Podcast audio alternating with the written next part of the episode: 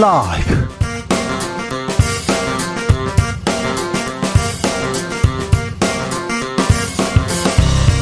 2023년 1월 16일 월요일입니다. 안녕하십니까. 주진우입니다. 이재명 더불어, 더불어민주당 대표 검찰 조사 엿새 만에 또 검찰 소환장을 받았습니다. 여야 의원들은 오늘 초당적 정치 개혁 모임 첫 회동을 가졌는데요. 여야 중진 의원 모임을 제안한 친명계 좌장 정성호 더불어민주당 의원에게 들어봅니다. 당선되는데 필요한 능력이 아니라 선출 이후 일을 잘하는 능력이 진정 대통령의 자격이다. 윤여준 전 환경부 장관이 쓴 대통령의 자격 다시 화제가 되고 있습니다. 과연 대통령이 해야 될 일은 대통령의 자격은 무엇일까요? 윤여준 전 장관에게 들어보겠습니다.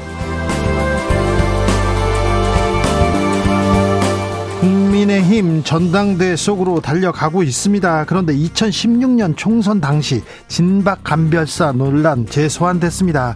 나경원 전 의원과 친윤 간의 공방전 격화되고 있는데요. 나경원 전 의원은 과연 출마할 수 있을까요? 출마할까요? 선언을 할까요? 시기는 언제일까요? 정치적 원의 시점에서 전망해 보겠습니다. 나비처럼 날아 벌처럼 쏜다. 여기는 주진우 라이브입니다.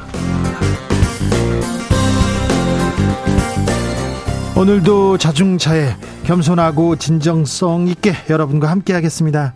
대학가의 상징이던 하숙집이 사라지고 있다는 뉴스가 나왔습니다. 하숙집이 사라진대요. 한국경제가 이렇게 주요 대학가 하숙집 조사했는데 신촌에는요 43곳, 건국대 인근엔 3곳, 흑석동에는 2곳 남아 있다고 합니다. 해화동 등 일부 대학가는 하숙집이 한 곳도 없다고 합니다. 하숙집이 없대요. 어, 너무 놀랐어요. 어, 제 친구 하숙집에서 이렇게 맨날 수업 안 가고 누워 있었었는데, 친구는 수업 가고 나는 누워 있고 그런 적도 있었는데, 참, 하숙집이 사라졌다고 합니다. 아, 하숙집. 흑석동 두 곳 남았다고요? 해화동 없네. 아, 참. 치솟는 물가에 전기요금 난방비까지 오르면서, 아, 하숙 집 이렇게 학생들 받아도 수익이 나지 않는다고 합니다. 그리고 비대면 개인주의가 조금 아, 익숙해져서 신입생들도 하숙집보다 원룸을 선호한다고 합니다. 하숙집이 사라졌답니다. 하숙집, 자취집 이런 거 사라지면 안 되는데 추억도 사라지면 안 되는데 아, 여러분께서는 어떤 그 추억이 있는지 하숙과 자취야 이렇게 추억이 있으면 보내주십시오. 하숙하는 친구네 집 한 번씩 놀러 가잖아요. 거기서 뭐 음, 그렇잖아요. 네. 네. 그러니까 하숙집 관련된 사연 있으면 보내주십시오. 3만원 상당의 치킨 상품권 보내드리겠습니다. 오늘도 정치율 조사한답니다. 02로 전화 오면 받으셔야 됩니다. 받으셔야 돼요. 아, 저한테는 070만 오고요. 은행에서 전화 자주 옵니다. 은행에서. 아, 신용이 좋, 좋으니까 돈을 빌려 쓰라고. 제가 그런 사람입니다. 그러니까요. 왜 나한테는 안 오는지 모르겠어요. 자, 하숙집, 자취집 관련된 사연 보내주세요. 샵9730 짧은 문자 50원, 긴 문자는 100원이고요. 콩으로 보내시면 무료입니다. 그럼 주진우 라이브 시작하겠습니다.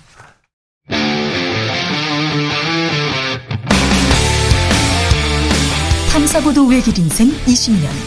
주 기자가 제일 싫어하는 것은? 이 세상에서 비리와 부리가 사라지는 그날까지 오늘도 흔들림 없이 주진우 라이브와 함께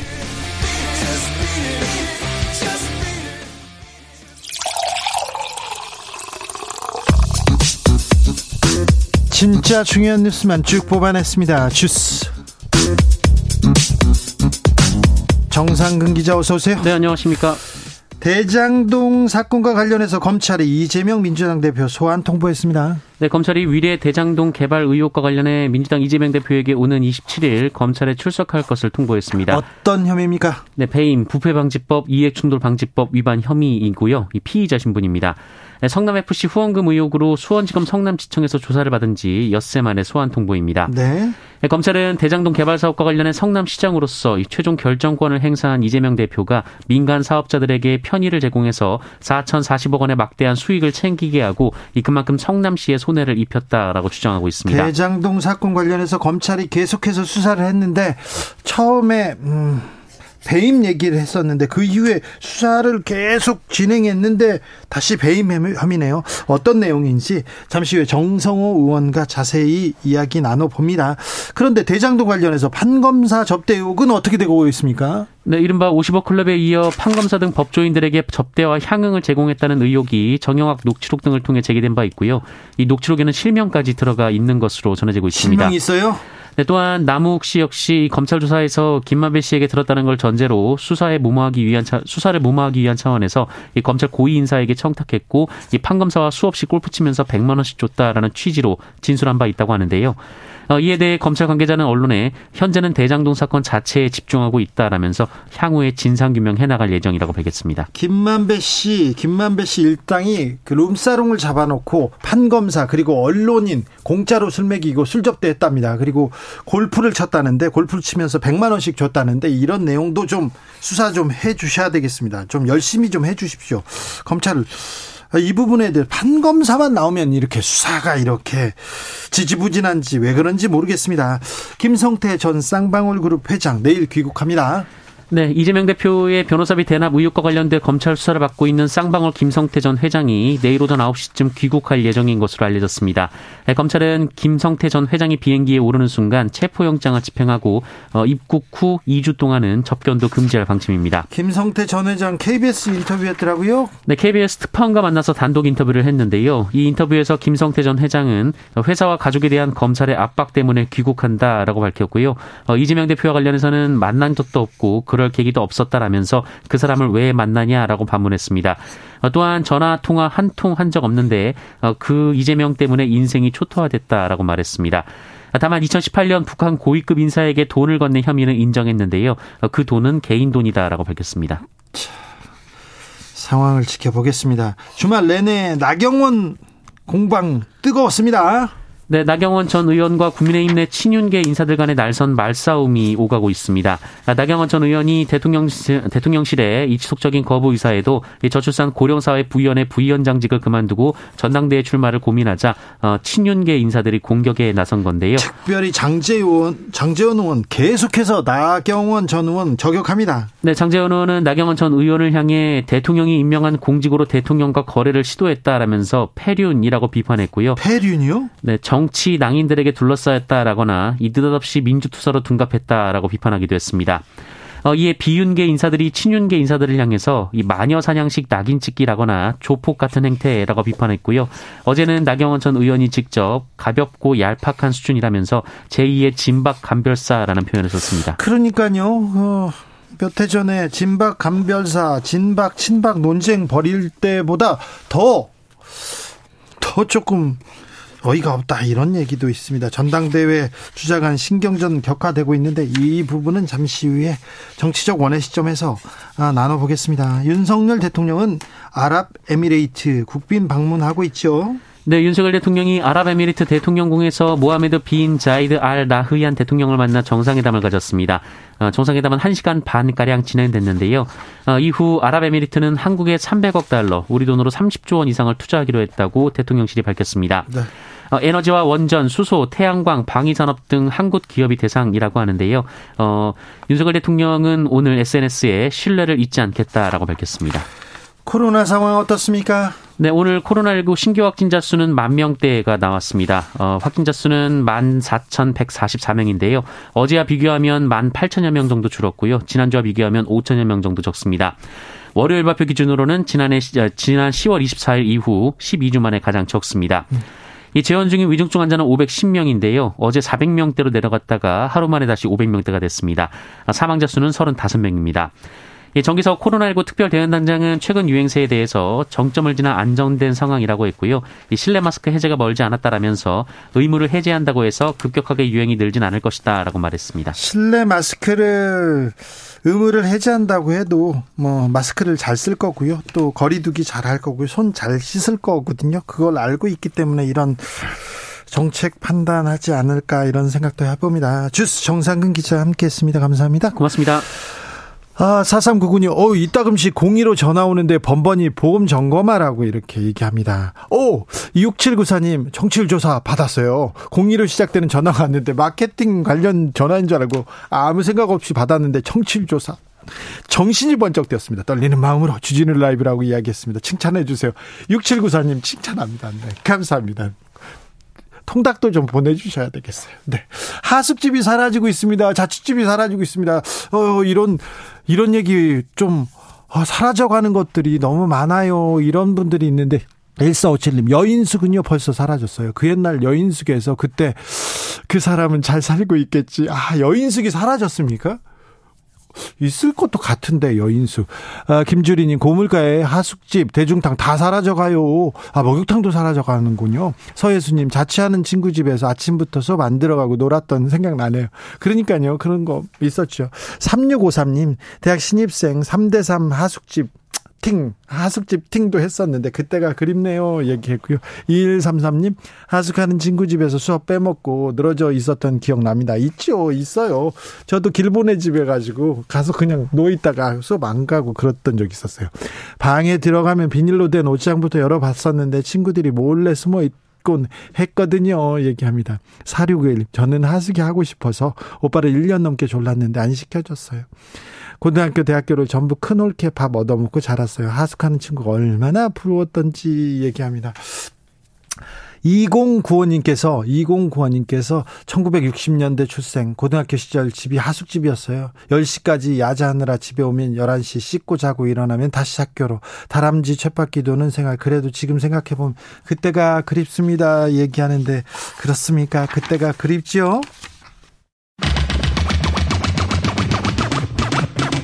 주진우 라이브.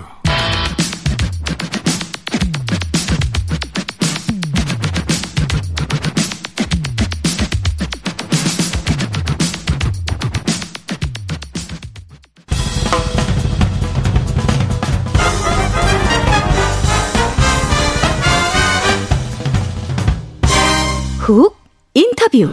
모두를 위한 모두를 향한 모두의 궁금증 훅 인터뷰 지난주 성남FC 의혹 사건으로 이재명 더불어민주당 대표가 검찰에 다녀왔죠. 그런데 엿새 만입니다.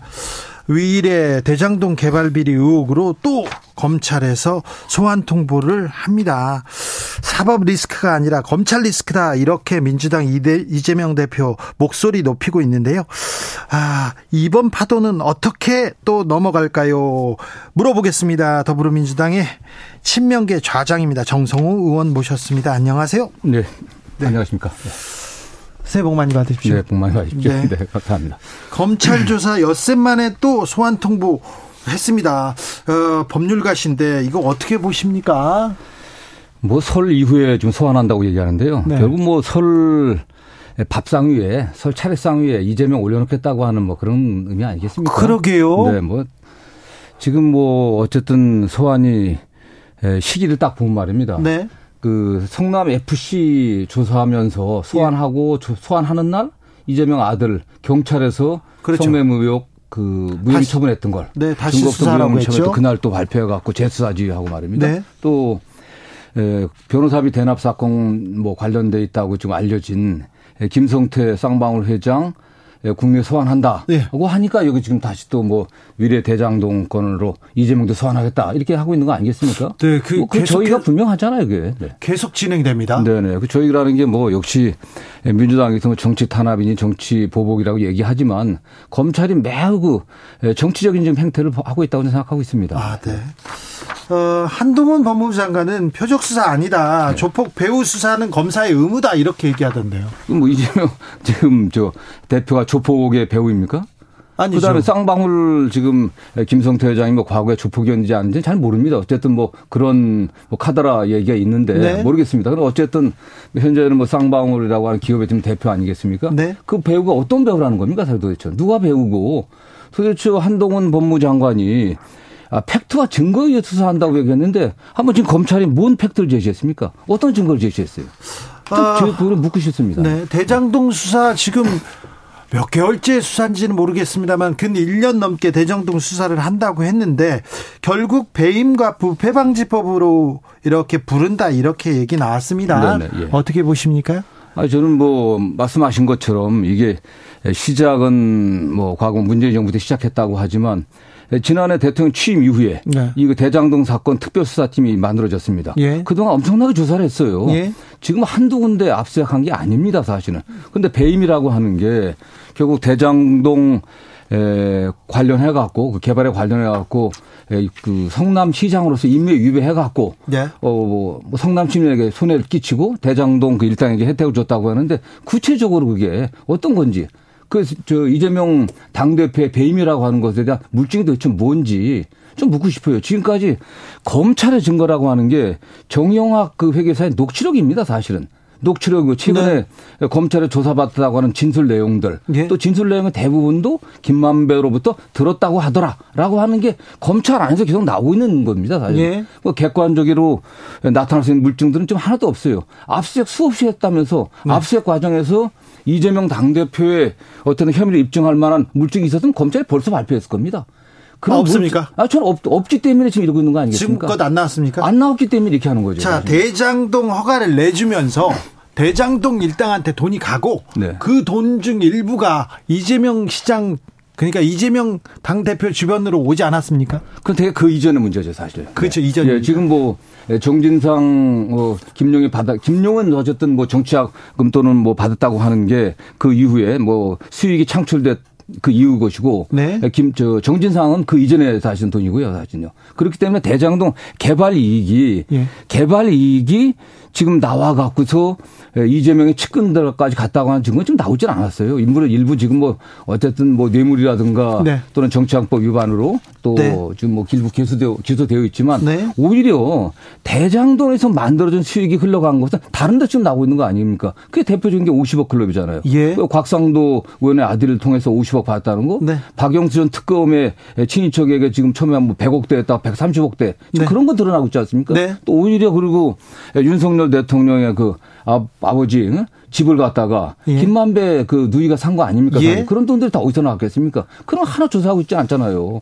이런 그, 면에서 불공정하다는 거죠. 알겠습니다. 이, 이재명 대표 이번에도 검찰에 출석할까요? 모르겠습니다. 저는 뭐 이재명 대표가 뭐 굉장히 뛰어난 변호사였는데 본인 여러 가지 요소를 좀 판단해서 갈 거라고 보고 있는데요. 어쨌든 지난번 그 성남 FC 조사할 때도 좀 예, 당당하고 의연하게 조사한다고 했는데 다만 지금 이런 식으로 검찰이 건건이 야당 제1야당의 대표를 건건이 불러내는 건 문제 있는 거 아니겠습니까? 이런 걸 갖다가 사전에 조율하고 네. 서면 조사를 할 건 서면 조사를 하고 네. 그 입장들을 좀 들어본 다음에 네. 그 다음에 소환 조사할 건 소환 조사해야 될 거라고 보고 있고요. 네. 그렇다고 하면은 서면 조사에서 정리하고 나면 모든 사건들을 모아서 중앙지검으로 모아서 한 번에 조사하는 게 최소한의 네. 이건 뭐 야당 대표로서가 아니라 예, 피고인의 네. 최소한 피고인의 인권 보호 차원에서도 그렇게 해야 되는 거 아니겠습니까? 네. 아무튼 뭐 이번에 출석한다고 하더라도 또 다음에 안 부른다 이런 법이 없기 때문에 고민이 좀 깊을 것 같아요. 꼼꼼히 부르는 거 아니겠습니까? 지금 네. 성남 FC 부른 지 며칠 됐습니까? 엿새 됐습니다. 예, 예. 그러고 나서 지금 또 다시 지금 뭐 예? 위례 대장동 부른다고 그러고 그 다음에 또 뭐 백현동 부른다고 할 거고 그 다음 뭐 변호사비 부른다고 할 거고 네. 그 다음에 대북 송금 부른다고 할 거고 이런 게 할거 아닐 거 아닙니까? 알겠습니다. 그 저희가 뭐겠습니까 사실요. 네. 네. 아, 지난주에 음, 검찰 조사 받을 때 네네. 이재명 대표가 6시에 귀가하려고 막 무조건 귀가하려고 했는데 검찰이 내놓은 확보를 내놓자 당황했다 이런 기사가 나오더라고요. 아, 그 얘기가 도대체 어디서 나온 얘기입니까 도대체? 검, 검찰에서 나왔겠죠. 아, 검, 수사한 검사가 얘기하지 않으면 누가 할 수 있는 거겠습니까? 그 이재명 대표가 그런 얘기 했을 리는 없는 거고. 그렇죠. 수사 검사가 수사한 내용들을 그렇게 얘기해도 되는 겁니까, 사실요? 이거 너무 좀 언론 플레이가 좀. 언론 플레이 정도가 아니라 네. 지금 뭐 대장동 사건들 소위 말 이재명의 측근이라고 하는 기소된 그 이재명의 참모들을 수사 내용도 수사하고 나오면 바로 진술한 내용이 바로 언론에 바로 어? 풀되지 않았습니까, 사실요? 예. 이게 이게 그야말로 피의사실 유포, 피의사실 공표의 전형적인 예죠. 네. 이런 식으로 언론 플레이에서는 안 되는 거 아니겠습니까? 예. 친명계의 좌장이고 오래된 그 이재명 대표의 친구입니다. 가장 믿을 수 있는 친구라고도. 좌장은 아닙니다. 좌장. 좌장은 아닙니까? 네, 네 알겠어요. 그냥 뭐 장이라고 할게요. 네. 그런데 에, 그날 에, 이재명 대표가 검찰에 갈 때 당 지도부가 총출동하다. 시피했습니다. 그래서 과잉 의존한다 이런 얘기도 있었는데 어떻게 보셨습니까? 모르겠습니다. 어쨌든 뭐 그 당 대표이고 네. 또 정치적인 뭐 동조 동지 또는 내진 동료 아니겠습니까? 예. 뭐 그런 인정사항 난 저는 같다고 보고 있고요. 예. 에, 대표께서도 이 내가 그냥 혼자 갈 테니까 아 나오지 않으셔도 된다. 뭐 이런 취지의 말씀 몇 번 했던 아, 것 같아요. 아, 대표도 했던 것 같고 저는 오히려 뭐 여러 의원들이 가신다고 해갖고 예. 제일 가깝다고 하는 또 제가 가면은 네. 뭐 정성호까지 갔다가 할까봐 네. 그런 개인적인 선약들이 한두 개 있었습니다. 그래서 뭐 안 가셨구나. 예, 예, 그래서 안 갔지. 뭐 왜안 갔느냐고 물어보고 싶었어요. 네, 그날은 뭐 선약들이 있었기 때문에 네, 네 그렇습니다. 알겠습니다. 그런데요, 검찰에 출두하자마자 조사를 받자마자 네네. 구속영장 청구를 준비하고 있다 이런 얘기 나왔어요. 어떻게? 아, 저는 뭐 그것도 그렇습니다. 그. 아 영장을 청구하려고 하면 다 준비해갖고 네. 청구하면 되는 거지. 청구를 준비하고 있다. 청구할 가능성이 있다. 네. 검토하고 있다. 이런 얘기를 검사들이 왜 합니까 도대체? 그거야말로 좀 언론 플레이고 오히려 예. 예, 어쨌든 그 이재명 대표의 혐의를 갖다가 어? 그 선입견을 심어주려고 하는 어떤 의도라고 생각하고 있고요. 네. 매우 그 예, 뭐라고 할까 불온한 저희 같다고 생각합니다. 오히려 그 사건 자체를 본다고 하면은 예. 이게 도주의 우려가 있습니까? 증거인멸이 있습니까? 증거인멸의 우려가 있다고 얘기하는데 어떻게 누가 증거인멸을 할 수 있겠습니까? 증거인멸했다가 바로 구속될 텐데 그럼 이 사안이 그렇게 중대하냐? 그 제3자 뇌물이라고 하면 누가 이익을 받습니까? 성남 FC, 성남 시민의 이익이에요. 네. 이재명 당대표가 단돈 10원이라도 거기다 받았습니까? 그 다음에 이재명 대표가 줬다고 하는 혜택이라고 하는 게 성남시장 권한 밖의 일이었습니까? 저는 그런 면에서 이 사안 자체가 더군다나 다툼의 여지가 굉장히 충분한 사건이기 때문에 네. 예, 저는 뭐 무죄라고 확신하지만 뭐 영장 청구 예, 법률가로서 저도 법률가로서 네. 영장 청구할 사안이 아니다라고 저는 얘기하고 법률가로서 싶습니다. 영장 청구할 사안이 아니다 그렇게 네. 판단하고 계시죠? 네네. 그런데 검찰이 구속영장을 청구할 것 같죠? 저는 모르겠습니다. 그렇게 섣부르게 할 것 같지는 않은데 아, 현재 분위기를 봐서는 일단 뭐 중요한 게 이재명 당대표 이 사안 자체를 갖다 설날 네? 우리 국민들 밥상에 올리는 게 목표 아니겠습니까? 아, 그렇습니까? 네, 그래서 이게 구속 사안이 아니라고 하더라도 검찰은 무리하다라고 하는 그런 평을 듣더라도 영장 청구할 가능성은 사실 높죠. 네. 네. 네. 그것도 그러면 설날 전에 이렇게 보도가 나올 가능성도 있네요. 뭐 그럴 게 의도 아니겠습니까? 그게? 네. 네. 음. 자, 그러면 국회로 넘어가는데 공이 체포 동의안은 네. 어떻게 될까요? 저는 그런 면에서 네. 네, 지난번에 한동훈 법무부 장관이 농내 의원 뭐 국회에 네. 와서 뭐 체포동에 설명하면서 구구절절이 뭐 녹음까지 돼 있다. 돈 세는 소리까지 녹음까지 돼 있다고 하는데 또 뭐 그러한 방식으로 하지 않겠습니까? 그러나 정말 구체적인 물증과 어, 객관적인 어떤 증거들이 있다면 모르지만 네. 예, 국회의원들께서 합리적으로 판단하지 않겠습니까? 이 도주민 증거 인멸의 우려, 이 불체포 특권을 둔 이유, 그 다음에 지금 행정부와 입법과의 관계에서 행정부가 지금 검찰권을 좀 남용하고 있다고 생각하고 있습니다. 예. 검찰권을 통해서 국회를 압박하고 있는 이러한 상황들, 또 사안의 중대성 이런 고려해 갖고 의원들이 합리적으로 판단할 거다라고 보고 있습니다. 정치 개혁을 지금 민주당이 주력해야 됩니다. 오늘 의원님께서 중진 모임도 이렇게 소집해서 회동도 가졌습니다. 네 그리고 민생도 챙겨야 됩니다. 경제도 위기라는데 네네. 아, 민주당이 이 민생을 챙기는 건 안 보이고 이 그 법적 다툼만 보여요. 이런 이렇게 얘기하는 사람이 있는데요. 좀 답답합니다. 사실은 민생을 챙기고 국민의 그 아픔을 좀 보듬어야 될 책임이 일차적으로 어디 있습니까, 사실. 지금 대통령 중심 정권에 대통령이 있습니다. 예. 정부에 있습니다. 예. 그걸 뒷받침을 여당이 해야 됩니다. 예. 사실은 지금 고물가, 고금리 또 그다음에 경제 여러 가지 상황들이 굉장히 어려운 상황 아니겠습니까? 네. 이런 상황에서 오히려 다수당인 국회에다 민생을 챙기는데 같이 협조해 달라고 대통령과 정부와 여당이 요청을 해야 되죠. 야당이 지금 민생을 걱정하고 있습니다. 여당이 지금 무대책 무책임 뭐 그렇게 나가고 있습니다. 저는. 근데 야당의 협조를 구하지 않고 전혀 구하지 않고 있죠. 야당 대표를 아직도 안 만난다고 안 만나겠다고 지금 만날 의사가 없어 보이는데요, 대통령. 은 민주화 이후에 대통령 당선, 대통령 취임 이후에 제1야당 당대표를 안 만난 지금 유일한 사례 아니겠습니까? 예? 마찬가지로 제1, 제1야당의 당대표를 소환해 갖고 검찰에서 조사한 경우도 지금 최초의 사례입니다, 사실. 예? 이게 말이나 되는 일입니까? 네. 이게 어쨌든 뭐, 아, 피의자를 어떻게 만나냐 얘기를 하는데, 네. 아, 대한민국 헌법이 유죄 확정 판결이 나기 전까지는 무죄 추정하는 거 아니겠습니까? 예. 지금 이재명 대표 법률상 무죄예요. 죄 없습니다. 네. 물론 혐의를 받고 있다고 하지만 네. 그러나 민생을 위해서는 그야말로 민생의 책임을 지고 있고 국민의 삶을 책임져야 될 대통령 입장에서는 야당의 손을 내밀어야죠. 도와달라고 해야 되는 거 아니겠습니까? 왜 정부 입법이 지금 안 된다고 얘기하는데 네. 저는 제가 국회의원 생활 지금 한 17년째 해나가면서 이렇게 정부가 입법에 대해서 무책임한 정부 처음 봤어요. 그리고 야당 책임이라 그러는 거예요. 그 의도는 딱 하나입니다. 내년 총선 때 네. 야당 때문에 민생 못 챙겼다. 야당이 발목 잡았다. 이 프레임을 만들기 위한 그 저희 때문에 정말 황금 같은 이 중요한 시기를 그냥 넘기고 있는 겁니다. 정부 네. 여당이.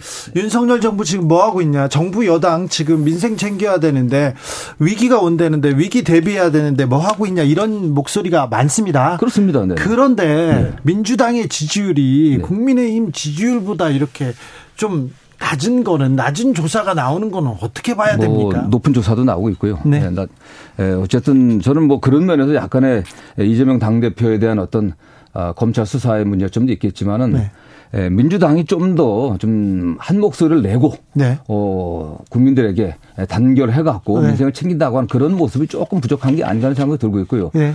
다만 좀 변명을 하자고 하면은 대선에서 패배한 지 1년도 안 대선 패배한 정당이 이 정도 지금 30% 지지를 유지하고 여당과 비슷하다고 하는 것은 저는 상당한 정도 어, 의미가 있다고 생각합니다. 오히려. 네. 과거 어떤 사례도 현재 민주당처럼 대선 패- 패배하고 지지를 유지했던 정당이었거든요.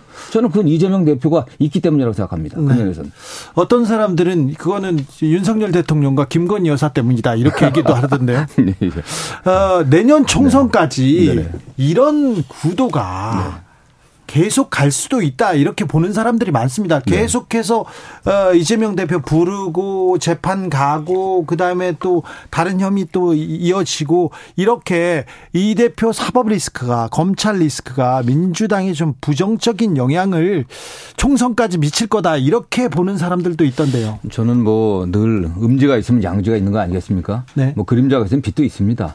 지금까지 이재명 당대표라든가 민주당에 대한 정부 여당 또 정권의 공격은 일방적이었습니다. 네. 특히 검찰발 카더라 통신 예? 거의 대부분이 전원에 기초한 음? 남 누구한테 들었다는 얘기들인데 네. 실제 법정에 가서 객관적 증거들이 드러나고 에, 우리 쪽의 민주당의 그 이재명 후보 측의 여러 가지 소명들이 드러난다고 하면은 저는 오히려 그렇게까지 안 갈 거라고 봅니다. 오히려 결정적인 순간에 어떤 아 국민들이 아 이게 정치 탄압 수사였구나, 네. 정치 보복적 수사였구나, 에, 이재명 대표나 측근들 혐의가 없구나라는 게 드러나게 되는 순간 확 반전이 있을 거라고 생각하고 있고요. 예. 오히려 지금 뭐 정부 여당이 무능 무대책 무책임이기 때문에 저희가 좀 전열 정비해 갖고 확실하게 민생을 챙기는 모습을 보인다고 하면은 네. 충분히 뭐 승산 가능성이 있다고 보고 있습니다. 확실하게 민생을 챙길 겁니까? 네네. 네. 그런 보관이 마련돼 있습니까? 예, 있습니다. 네. 네. 태국에서 체포된 김성태 전 쌍방울 회장이 네, 내일 귀국합니다. 변호사비 대납 의혹이다 이렇게 얘기하는데 이거는 어떤 의혹입니까?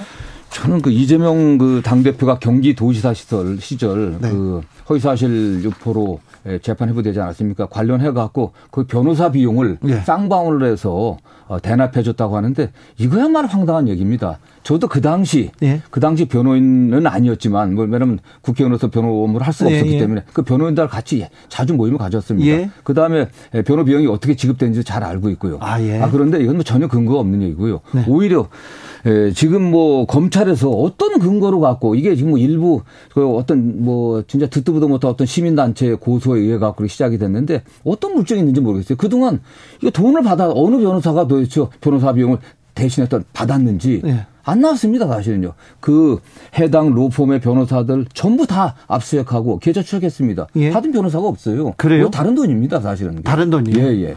쌍방울에서 일해서 받은 다른 돈인데 네. 지금 이 돈과 이- 지금 이, 해당 변론한 변호사도 아니고 다른 변호사입니다. 그렇습니까? 예, 예. 네.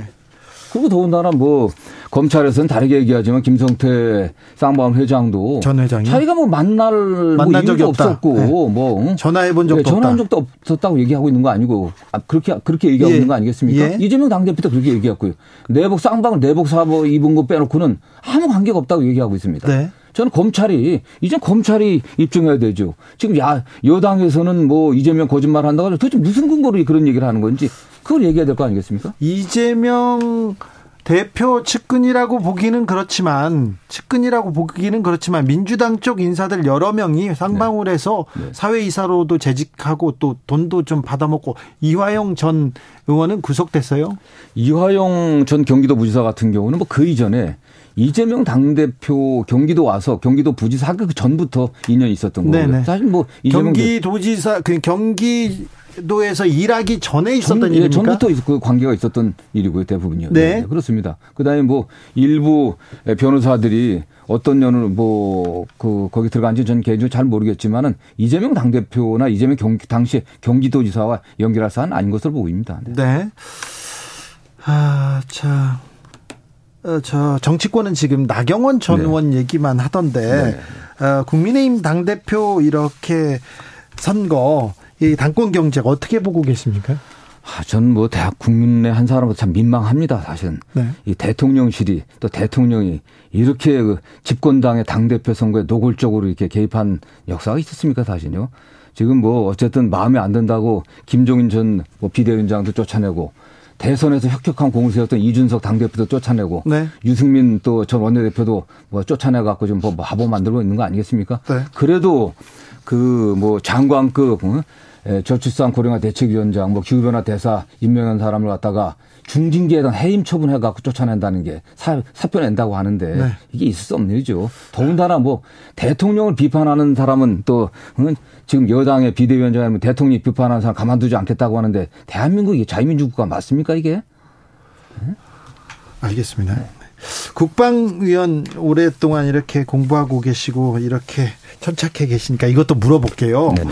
윤석열 대통령 안보 안보 얘기는 하는데 아, 전술핵 배치를 한다든지, 어, 우리가 100배, 1000배 뭐 때릴 수 있다. 응징, 보복 얘기하고 핵 얘기를 계속 자체 핵을 보유할 수도 있다. 이런 얘기까지 했는데, 이 대통령의 말은 어떻게 봐야 됩니까? 아, 지난번에 그 뭐 그 국방과학 연구소 갔을 때 전쟁이란 표현을 여덟 번이나 썼습니다. 그리고 뭐 선제 타격해야 된다. 무인기 왔을 때도 북한까지 보내라 뭐 이런 말씀 지시했다고도 얘기하고 네. 말씀하신 것처럼 100배, 1000배 뭐 응징 보복 말씀하시는데 이렇다고 북한의 김정은이 뭐 위험 느끼겠습니까? 정말 국방 안보라고 하는 것이 내실 있게 차분하게 대응하고 대책을 세워야 되는데 그냥 말폭탄뿐입니다. 오히려 우리 국민들을 불안하게 하고 아, 있어요. 불안해요. 국민들을 불안하게 하고 있습니다. 정말 이러다가 전쟁 나는 게 아닌가라는 생각을 좀 국민들 두려움을 갖고 있고 핵무장 관련해서는 이미 바이든 대통령이나 미국의 주요 관계자들이 그건 아니다고 얘기했지 않습니까, 사실은요.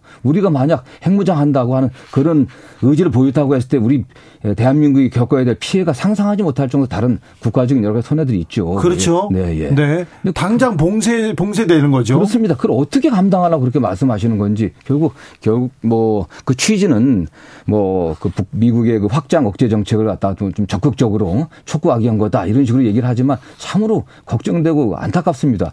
오히려 지금 대통령이 그런 말씀이 안보 리스크를 더 크게 좀 증폭시키고 있고 네. 크게 또 경제적인 경제 리스크를 갖다 어? 리스크로 좀 번져가는 거 아니겠습니까? 네. 네. 요거 하나만 더 물어보겠습니다. 한동훈 장관이 김성태 전 회장이 이재명 모른다 이런 인터뷰를 했는데 네. 이걸 보고 일종의 말 맞추기 신호 아니냐 이렇게 얘기하더라고요. 이건 이 발언은 어떻게 보셨어요? 그거야말로 그래도 일국의 법무행정 총괄하는 장관이 그렇게 얘기해서 되겠습니까 사실요 그게 그렇게 해서 말만 이미 들어와 갖고 말 맞출까봐 예. 아 오히려 지금 변호인을 제외하고서는 2주간 지금 접견 금지를 벌써 공포했지 않습니까? 예, 예. 아니 오히려 지금 해외에 있는 어, 범죄 피의자가 들어오면서 어디 있었다 뭐 했다 다 지금 공개하고 있습니다 검찰이 예, 예. 김성태 전 회장에 어떻게 체포했고 그간 과정이 어떻게 누구 도움 받고 어디가 있었고 어디 보호되고 있고 다 공개하고 있어요. 네. 그 저희가 뭐겠습니까 그게? 네. 알겠습니다. 어, 의원님께서 지금 민주당이 앞서고 있기도 하고 국민의힘이 앞서고도 있다고 해가지고 여론조사 개요 이렇게 말씀을 드려야 됩니다. 한국갤럽이 지난 10일에서 12일 조사했습니다. 거기에서는 국민의힘 33, 더불어민주당은 34였습니다. 폴리뉴스가 에브리 시에날 의뢰해서 지난 14일에서 15일 조사했습니다. 국민의힘은 41.7, 더불어민주당은 38.7을 기록했습니다. 자세한 내용은 중앙선거 여론조사 심의위원회 홈페이지 참조하시면 됩니다. 지금까지 친명계 좌장은 아니고요. 장. 네. 가까운 어, 더불어민주당 정성호 의원과 말씀 나눴습니다. 감사합니다. 네, 감사합니다. 교통정보센터 다녀오겠습니다. 오수미 씨.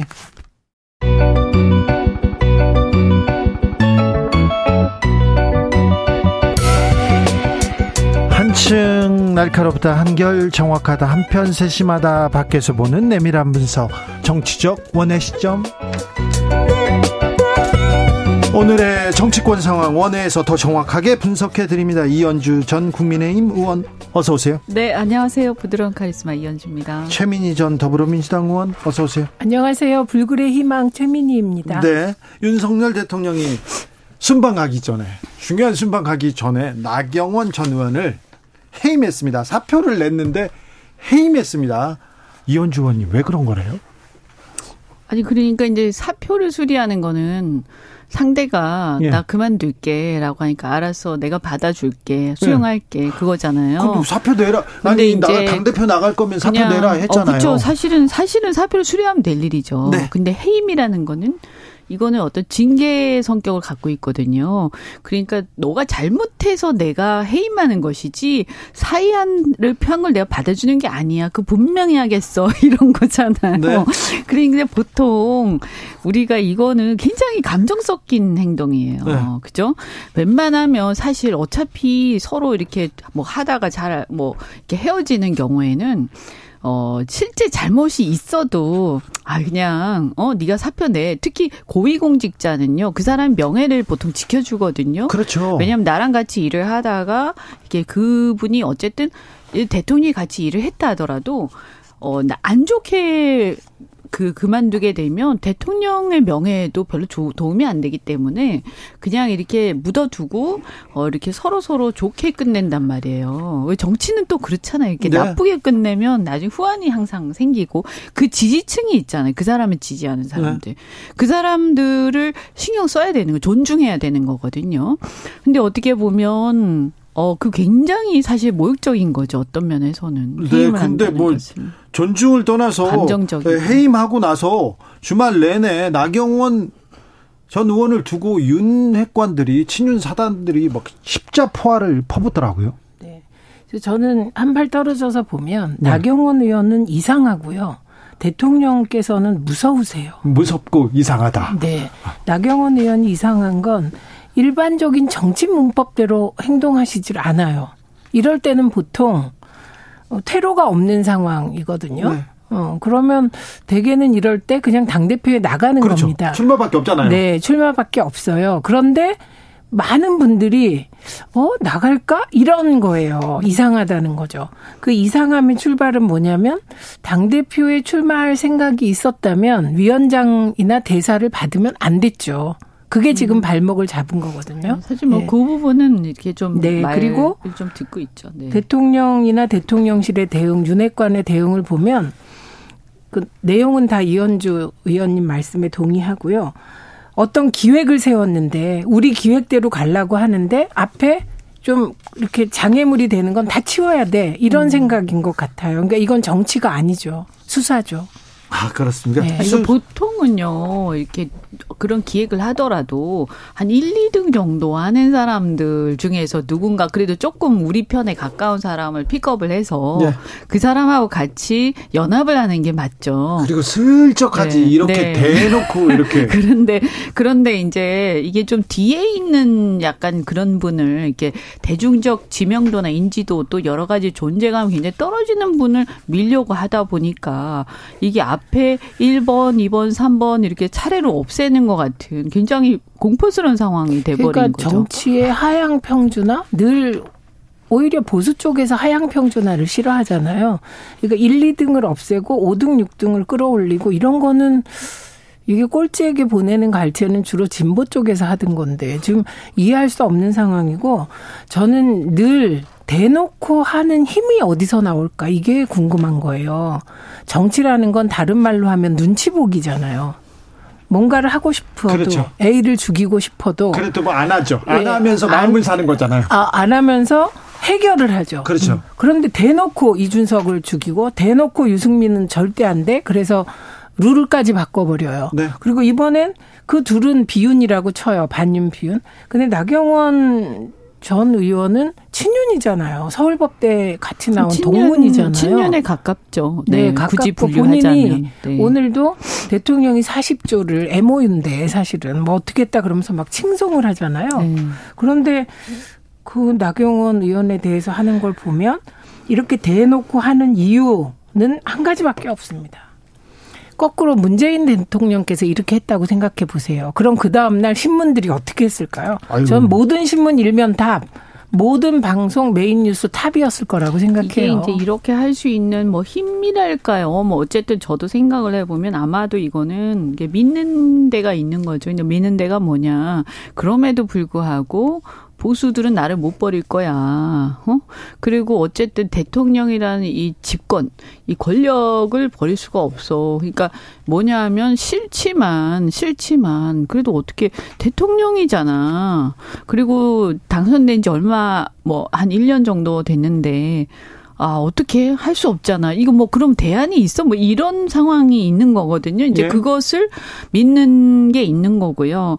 그 다음에 이제 나경원 의원에 대한 이런 상황이 벌어지면서 사람들이 뭘 느끼냐면, 야, 그러면 경선을 해도 이런 식으로 경선에서 1, 2, 3등 이렇게 차례대로 컷오프 시켜버리고 원하는 사람을 어, 당, 공천 줄 거 아니냐. 네. 이게 남의 일이 아니구나. 어, 이렇게 그렇죠. 이제 사람들이 생각하기 시작한 거죠. 윤핵관 아주 친윤 몇 명 말고는 다 좀 불안할 것 같아요, 국민의힘은. 그러니까, 그러니까 이제 믿음이, 신뢰가 이제 무너지는 거고요. 또 하나는 뭐냐면, 나경원 의원 같은 경우에는 사실은, 어, 유승민 대표가, 유승민 의원 같은 경우에는, 어, 그래도 뭐 여러 가지 이제 뭐 탈당했다 뭐 이런 것들이 있었는데, 나경원 의원은 어쨌든 한 20여 년간 이 당에 뭐 그렇다고 물론 뭐 이 여러 가지 분침은 있었지만 그래도 크게 봤을 때는 어쨌든 쭉 자리 지키면서 이 당에서 20몇 년을 있었는데 네. 그러니까 어떻게 보면 당의 터줏대감이라고 할 수도 있잖아요. 그렇죠. 오히려 권성동 장지원보다 당의 핵심에 나경원 있었다 그렇죠. 이렇게 말할 수도 있죠. 권성동 의원이나 장재원 의원이나 뭐 정진석 대표나 이런 분들이 대부분 그때 오히려 그 탄핵 때 앞장서신 분들이 있잖아요. 네. 사실은 굳이 따지자면 네. 그런데 오히려 당 뭐 물론 나경원 의원도 흔들리긴 했습니다만 비교적 굳이 비교하자면 상대적으로는 당에 계속 있었던 네. 사람이고 네. 또 나이 이이 20여 년간 굉장히 중진이지 않습니까? 네. 그래서 주류라 주류 중에 주류죠. 그렇죠. 어떻게 보면 이 보수 진영에서 근데 그런 사람도 순간에 어떤 어 어떤 이런 거에 안 맞다고 해서 이렇게 저렇게 내친다면 지금까지 하면서 네, 지난주에 장재원 의원이 반윤의 우두머리다 이렇게 얘기했는데 반윤의 우두머리입니까? 저기 나경원 전 의원이? 그렇지는 않죠. 그렇지는 않는데 어 그렇게 프레 그렇게 구도가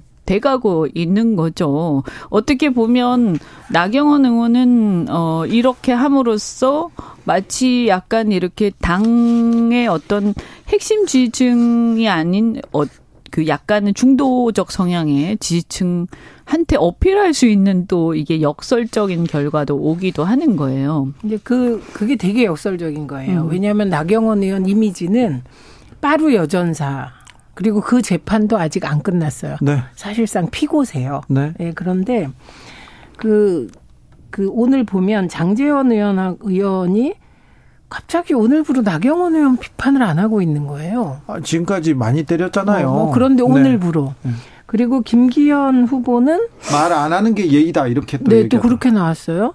그래서 김기현 의원이 다른 후보들을 껴안으려고 하는 게 아니냐 이런 관측이 나와요. 이건 되게 새를 굳혔을 때 나오는 현상이거든요. 네. 그런데 그 얼마 전에 나온 한 여론조사 때문에 새를 굳혔다고 생각한다면 그거는 잘못된 판단이세요. 네, 음. 아직 혼조예요. 그쪽. 그 여론조사 같은 보기에. 경우에는 뭐 알 수는 없지만 이게 원래는 이제 선관위에 등록된 여론조사면요. 네. 그 내용 안에 뭐 남녀가 어떻게 되고 음. 연령대가 어떻게 되고 음. 60대 이상이 많은지 어떤지 또 지역별로 TK가 많은지 어떤지 이런 것들을 사람들이 분석하고 응답률 내용을 분석하면서 아 이게 신뢰도가 있구나 없구나를 대충 짐작할 수가 있는데 네. 그걸 알 수가 없어요. 아 그래요? 네, 거기다가 뭐 제가 봤을 때는 이건 제 개인적인 순전히 의심이지만 배, 왜 하필 1000명이나 2000명이 아니고 1250명은 또 뭘까? 자, 알겠습니다. 그, 그 얘기는 여기까지 하고요. 네. 그래서, 이현주 의원님. 네. 그래서 나경원은 출마합니까? 어, 저 같으면 출마할 것 같아요. 근데 이제 사람들이 일말에 약간 불안한 건 뭐냐면 나경원 의원 지금까지 보면 굉장히 이게 여성스러운 이미지시잖아요. 네. 그러다 보니까 아 이거 과연 어, 모든 어떤 핍박을 뚫고 또 그 예상되는 여러 가지 험난한 과정을 각오하면서 어, 그런, 그런 어떤 배짱을 낼 수 있을까? 혹시 여러 가지 굉장히 우리가 생각하는 것보다 훨씬 더 힘든 상황이 올 수도 있는데, 네. 어, 과연 그럴 수 있을까? 이러면서 이제 약간은 이제 한 10%, 20% 정도는 어, 의아, 약, 갸웃갸웃 하면서 지켜보고 있는 거죠. 그, 그, 저렇게 생각하는 게 보통은 100% 나옵니다. 이렇게 말하는 게 정치 문법상 음. 상식이에요. 이 정도로 이렇게 뭐 구석에다 밀어붙였으면 어쩔 수 없이 나온다 이렇게 얘기할 거 예, 아니에요. 그러, 그런데 아무도 그러지 않고 다 저렇게 이현주 의원님처럼 아 이러셔요. 그 음, 이유는 나경원의 특징. 예, 나경원 전 의원의 특징이고 또 하나는 검언 유착 안 나올 수가 없는데. 검언 유착의 현실 때문이라고 생각해요. 어. 검찰이 혹시 무슨 카드를 주고 있지 않아? 네. 어, 이런 거? 근데 만약에 이번에 그런 일이 딱 드러나면 만약에 그런 게 보이잖아요 눈에 그럼 저 우리 국민들이 정말 가만히 이거는 정말 국민들에 대한 신뢰도 문제가 되지 이미 않을까요? 이재명 검찰이? 대표를 향하여 뭐 엄청 뇌물 받은 것 같은데 이번에 대장동 소환도 배임하고 공직자 이해충돌이다라고 언론 보도가 났죠. 이준석 대표에 대해서 하는 걸 봤죠. 그러니까 오히려 나경원 전 대표에 대해서는 그 카드를 못 쓸 수도 있겠다. 아 음. 검찰 카드를요? 네. 여기까지 듣겠습니다. 음. 그런데 국민의힘 전당대회 보수 유튜버, 유튜버들 특별히 정말 강경하다. 네. 강경 보수 유튜버들이 출마를 했고요. 그리고 또 김기현 후보 같은 경우는 보수 유튜버들을 찾아다니면서 방송을 하고 있습니다. 집중 출연하고 있습니다. 이 어찌 보시는지 이 상황을? 아니 뭐 사실은 뭐 출마하는 건 자유죠. 예. 자유긴 한데 뭐 누구 나와라 못 나와라 하는 건 바람직하지 않긴 한데 어 다만 이제 그들의 성향이 굉장히 이제 편향적일 수도 있고 이제 이게 너무 너무 이것이 주된 분위기를 어 그러니까 분위기를 주도해 버리면 아 이게 약간 잘못하면 희화될 수도 있어서 걱정이 좀 되죠. 네. 근데 이게 한 발 떨어져서 국민의힘 입장에서 보면 지금 이 상황은 전단대회 과정이 이적 행위를 하고 있는 거로 보여요. 이적 행위요? 무슨 말이냐? 이게 이준석 중도 소구력, 청년 소구력이 있는데 내쳐요. 네. 유승민 개혁 보수 이미지가 있어서 중도 포섭력이 있고 수도권 포섭력이 이 두 분이 있는데 내쳐요. 네. 그나마 수도권 출신 나경원 전 의원을 내쳐요. 네. 그리고 극우 유튜버들이 출마를 해요. 네. 그리고 강진호 변호사가 또 출마를 해요. 네. 이 상황을 제3자가 한번 떨어져서 국가보안법식으로 생각해 보세요. 이 과정이. 그리고 어, 이거는 친윤 비윤 나눠서 싸워요. 옥새 들고 나르샤를 연출하지 않기 위해서겠지만 그런 상황이 올 수도 있어요. 네. 그래서 이 과정이 이적 행위일 수도 있어요. 아무튼 진박 간별사냐 얘기를 할 정도로 나경원 전 의원이 얘기할 정도로 예, 참 진박 논쟁이 다시 아니, 벌어지고 있다 이렇게. 이렇게 되면 이렇게 되면 이렇게 해서 총선이나 선거를 이긴 적이 없고요. 어, 이 굉장히 문제죠. 그리고 더군다나 저는 이것과 관련해서 정진석 비대위원장께서 어, 대통령을 비판하면 대통령을 한테 뭐라고 하면 어, 제재를 하겠다 이런 취지의 말씀을 공언을 하셨잖아요. 깜짝 놀랐어요. 아, 그 그거는 이거는 정말 자유민주주의의 근본 원칙에 반하고 전체주의적인 발상이에요. 전 너무 놀랐어요. 근데 이게 당이 지금 이렇게 가면 자유민주주의를 지켜야 될 당이 지킨다고 계속 외치는 당이 침해하는 상황이 오거든요. 네. 이 헌법 정신의 문제인데 이거 큰 문제예요. 네. 의원주 의원님하고요. 네, 언급했는데 수치를 말하진 않았지만 저희가 조사 기호 말합니다. 리얼미터가 미디어 트리뷴 의뢰로 12일, 13일 국민의힘 지지층 대상으로 차기 당대표 누가 선출되는 것이 좋은지 저희가 수치 얘기는 안 했으니까 여기까지만 얘기할게요. 중앙선거 여론조사 심의위원회 홈페이지를 참조하시면 됩니다. 주진우 라이브는 네, 가장 엄중하게 네. 네. 엄중하게 쳐다보는 사람들이 많기 때문에 영향력이 크기 때문에 꼭 읽어 봐야 됩니다.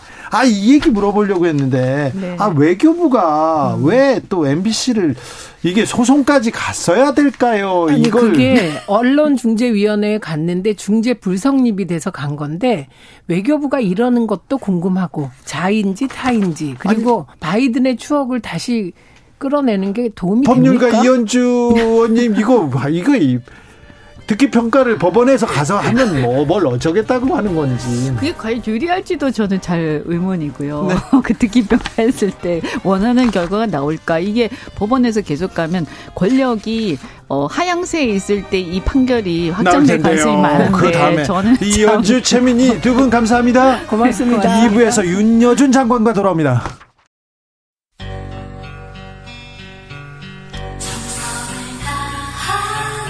정성을 다하는 국민의 방송. KBS 주진우 라이브. 그냥 그렇다고요.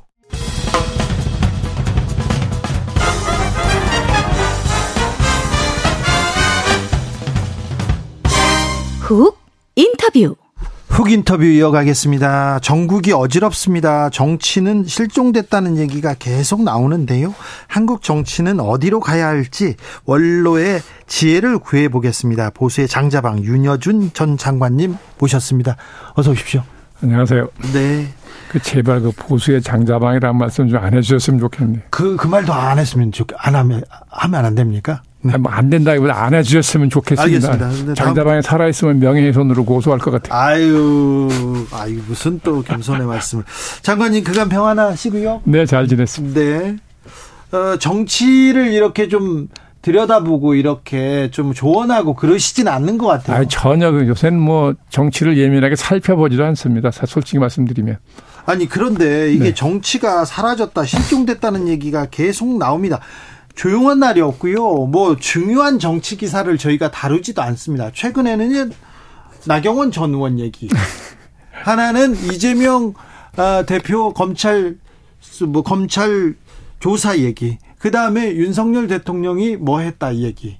주로 실수했다. 이런 얘기 나오는데, 자, 국민의힘 전당대회 어떻게 보십니까? 계속 나경원 전 의원을, 어, 뭐라고 해야 되나요? 한 사람을, 어, 저기, 핵관들이라는 사람들이 실세라는 사람들이 매우 이렇게 이렇게 집중 포화를 날리고 있다 이렇게도 보이는데.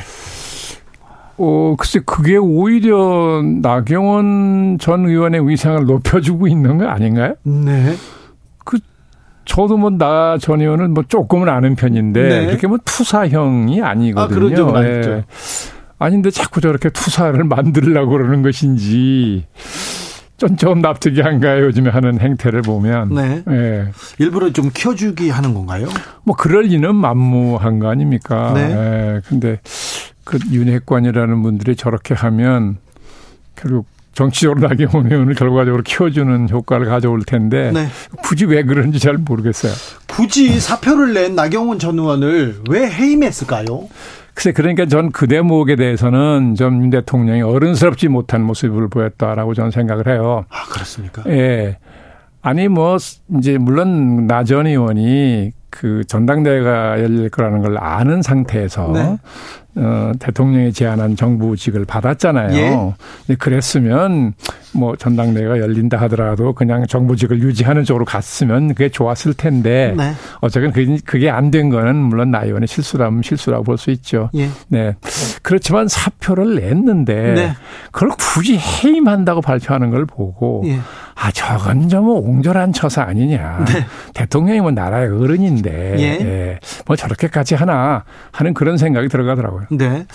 아, 대통령의 핵심 측근입니다. 윤핵관 중에 윤핵관 장재원 의원이 계속 나서서 나경원 전 의원에게 반윤의 우두머리다 이렇게 하면서 하루에 몇 번씩 이렇게 비난하고 나서더라고요. 비판이 아니라. 그럼 반윤의 우두머리라고 그러면 그 세력이 있다는 얘기예요?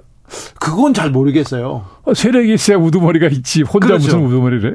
그러게요. 그럼 그 사이에 벌써 당내에 반윤 세력이 생겼다는 얘기예요? 그럼 대통령 리더십에 중대한 문제가 있다는 얘기죠. 아, 그러네요. 네, 그 말만 놓고 보면 그러네요. 아, 이거, 그건 또 몰랐습니다. 예전에 친박, 진박 이렇게 감별사 이렇게 얘기 나오면서 2016년 총선이었던가요? 공천 그렇죠. 파동이 있었는데 네네. 그때가 떠오른다 이렇게 그 말하는 분들도 있습니다. 글쎄요. 그때도 전 그 모습을 보면서 아, 이거 참 국민들이 좀 창피하게 생각 때는 네. 그런 걸 연출했잖아요. 그렇죠. 네. 아, 참 그때 그걸 뭐 전 좀 참담한 심정이었는데. 그렇죠. 총선에 나온다는 사람들이 그리고 당을 이끈다는 사람들이 그러니까요. 내가 더 친하다. 내가 진짜 친박이다. 이 얘기를 하고 있었는데 지금 똑같아요. 지금 당 대표에 나오는 사람이 내가 진짜 윤심을 가졌다. 나만이 친윤이다. 이 얘기를 하고 있어요. 한국 정치가 늘 그 수준을 못 벗어나요. 그렇습니까? 예. 좀 벗어나려고 노력은 해야 될 거 아니에요.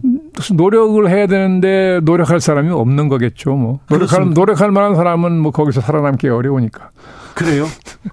정치가 점점 정치가 발전하지 못하고 오히려 후퇴하고 있습니까 요즘? 요즘?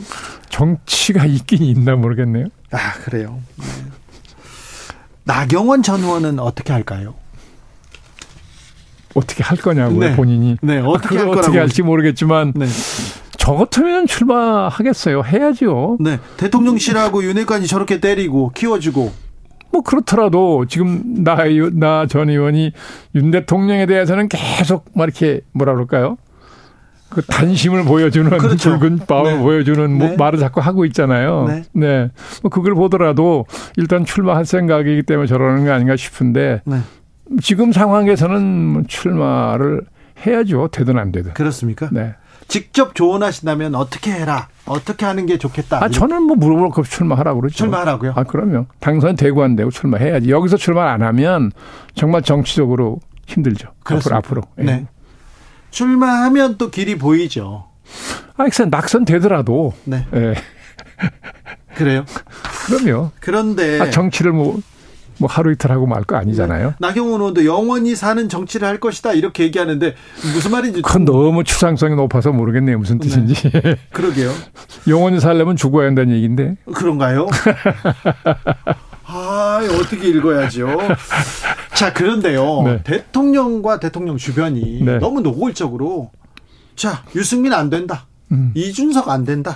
나경원도 안 된다. 이렇게 좀 쳐내는 듯한 이런 철어내는 듯한 인상 보입니다. 이거 당, 노골적인 당무 개입 아니냐 이런 지적도 있는데요. 아니 근데 뭐 그 대통령은 어차피 당의 후보로 당선된 네. 존재잖아요. 네. 그러니까 대통령이 당무에 무관할 수는 없어요. 예. 예. 다만 이제 당의 대표가 있고 지도 체제가 있으니까 당연은 그분들의 의견을 존중하고 그렇죠 네. 하는 건 좋지만은 그러나 대통령이 당하고 무관하다 이렇게 얘기할 수는 없습니다. 당의 예. 후보였는데. 그렇죠. 예. 너무 지나치게 막 전액을 한다든지 하는 건 문제가 있지만 네. 예, 당 대표나 당의 의견을 존중하는 선에서 네. 대통령이 당무에 뭐 관여하는 건좀 당연하다고. 이 정도면 지나친 개입 아닙니까? 이건 뭐 거의 그 총재 시절 네 그런 그런 모습을 지금 보이고 있는 거죠. 공식 공개적으로는 대통령 그런 모습 보인 일이 없죠. 네. 대통령은 뭐 그랬잖아요. 네. 나는 거 간이 안 한다는 듯한 제스처 쓴 건 사실 아닙니까? 예, 예. 예. 공개적으로는 뭐 그렇게 간이한 일은 없으나 뭐 세상이 다 아는 거잖아요. 대통령의 양력이 그렇죠. 지금 절대적으로 네. 지배하고 있다는 거를. 네. 어, 총선도 대통령 대통령 중심으로 치르겠다. 그리고 대통령이 뭐 공천도 내 중심으로 하겠다 이렇게 읽히기도 합니다. 그런데 어느 면에서는 윤 대통령이 정치를 하던 분이 아니잖아요. 예. 뭐 당에 당적 같이 있던 분도 아니고, 예 그러니까 어차피 대통령이 돼서 국정을 원활하게 추진하려면 그렇죠. 예 여당 안에도 대통령을 지지하는 네, 그렇죠. 네, 그런 세력이 있는 게 좋고 네, 그렇죠? 자기 당으로 만들고 싶겠죠 아, 이번 뭐 총선에. 네, 그러니까 네. 그건 뭐 어떻게 보면 인지상정이긴 한데 네. 문제는 앞으로 그걸 어떤 방식으로 하느냐. 네. 예, 대통령이 자기가 가까운 세력을 만들고자 하는 그 사람들이 당 안팎에서 신망이 있다든지, 예. 그렇죠? 뭐 그러면 누가 뭐라고 그러겠습니까? 그런데 예. 그건 좀 부족한 것 같은데. 그 무리하게 하면 이게 결국은 오히려 역효과가 날 수가 있으니까. 그래서요. 네. 지금 어, 대통령이 지금 펼치고 있는 총선 드라이브가 국민의힘 총선 승리에 도움이 될까요? 아직은 뭐 뭐라고 예측하기 쉽지 않죠. 지금 벌어지는 것만 보고는 아직 시간이 좀 남아 있으니까요. 네. 예. 청와대에 오래 계셨던 분이니까 이것도 물어보겠습니다. 올바른 또 바람직한 당청 관계는 뭡니까? 어떻게 가야 됩니까? 그게 무슨 정답이 있는 건 아니죠. 그 관계에. 예? 왜냐하면 뭐 정치적인 어떤 뭐 문화나 전통이나 뭐 이런 거에 따라 달라질 텐데 뭐 정해진 뭐 룰이 있는 건 아니지 않습니까? 네. 예, 아까 말씀드린 것처럼 대통령이 당에 무관할 수는 없으니까 네. 예, 그 조절을 잘 해야죠. 너무 당의 관여를 너무 깊숙이 해서 네. 예, 당을 지배하려는 것처럼 모양 보이는 거는 그건 피해하면 안 되고. 네, 국민들도 예. 그렇게 뭐. 아니, 그러면 그러니까 당 대표가 누가 정해질 거 아니겠습니까? 예. 전당대회에서. 그럼 당 대표하고 원만한 관계를 유지하면서 서로 협의해서 당을 끌고 가면 되는 거죠. 네. 어, 윤석열 대통령의 국정 수행은 어떻게 보고 계신지요? 지금 뭐 제가 뭐라고 평가할 필요조차 없이 국민적 지지도가 얘기해 주는 거 아닌가요? 네, 매우 낮습니다. 그러니까 아직 40% 올라갔다 다시 지금 30% 내렸다가 내려왔다 왔다 갔다 그 예, 원절이 있습니다. 그래요. 네. 근데 이게 지금 이제 취임하고 나서 지금 벌써 이제 해가 바뀌었어요. 예. 예. 이제 금년서부터는 이제 지지도가 완만하게 나면 상승세를 계속 유지해야 그죠? 예. 그래야 이제 금년 하반기에 상당한 수준에 올라가고 내년 총선을 치르려면 그렇잖아요. 예. 예. 근데 지금 저렇게 답보 상태에 있으면 저 상당히 예, 저는 좀 걱정스러운 상황 아니냐. 예. 그렇게 보죠. 그러니까 이렇게 국민들의 지지를 큰 지지를 얻지 못하는 가장 큰 원인은 뭡니까? 글쎄요, 국정을 이끌어가는 스타일도 국민이 볼 때는 네. 썩 민주적이라고 보이지 않고 예. 흔히 말하는 컨텐츠도 별로 지금 내놓는 게 없잖아요. 네네. 예? 예. 예 국가의 중요한 정책이 말하자면 안보나 경제나 이게 두 축, 축인데. 그렇죠. 이 문제에 대해서 본격적인 정책을 내놓은 일도 없고. 네. 방향을 제시한 일도 없지 않습니까? 예. 예, 그런 거에 대한 실망감의 표시라고 봐야 되겠죠. 보수가 경제 안보에 대해서는 실력을 갖고 있다. 그렇게 주장했습니다. 사실인지 아닌지는 몰라도 그런데 경제하고 안보에서 점수가 매우 낮습니다. 아 여론조사에 나오는 게 그렇죠. 네. 그리고 국민들이 생각하는 게 네네. 이걸 어떻게 봐야 됩니까? 이거 실력도 없어요. 이렇게 얘기하는 사람들이 많아요.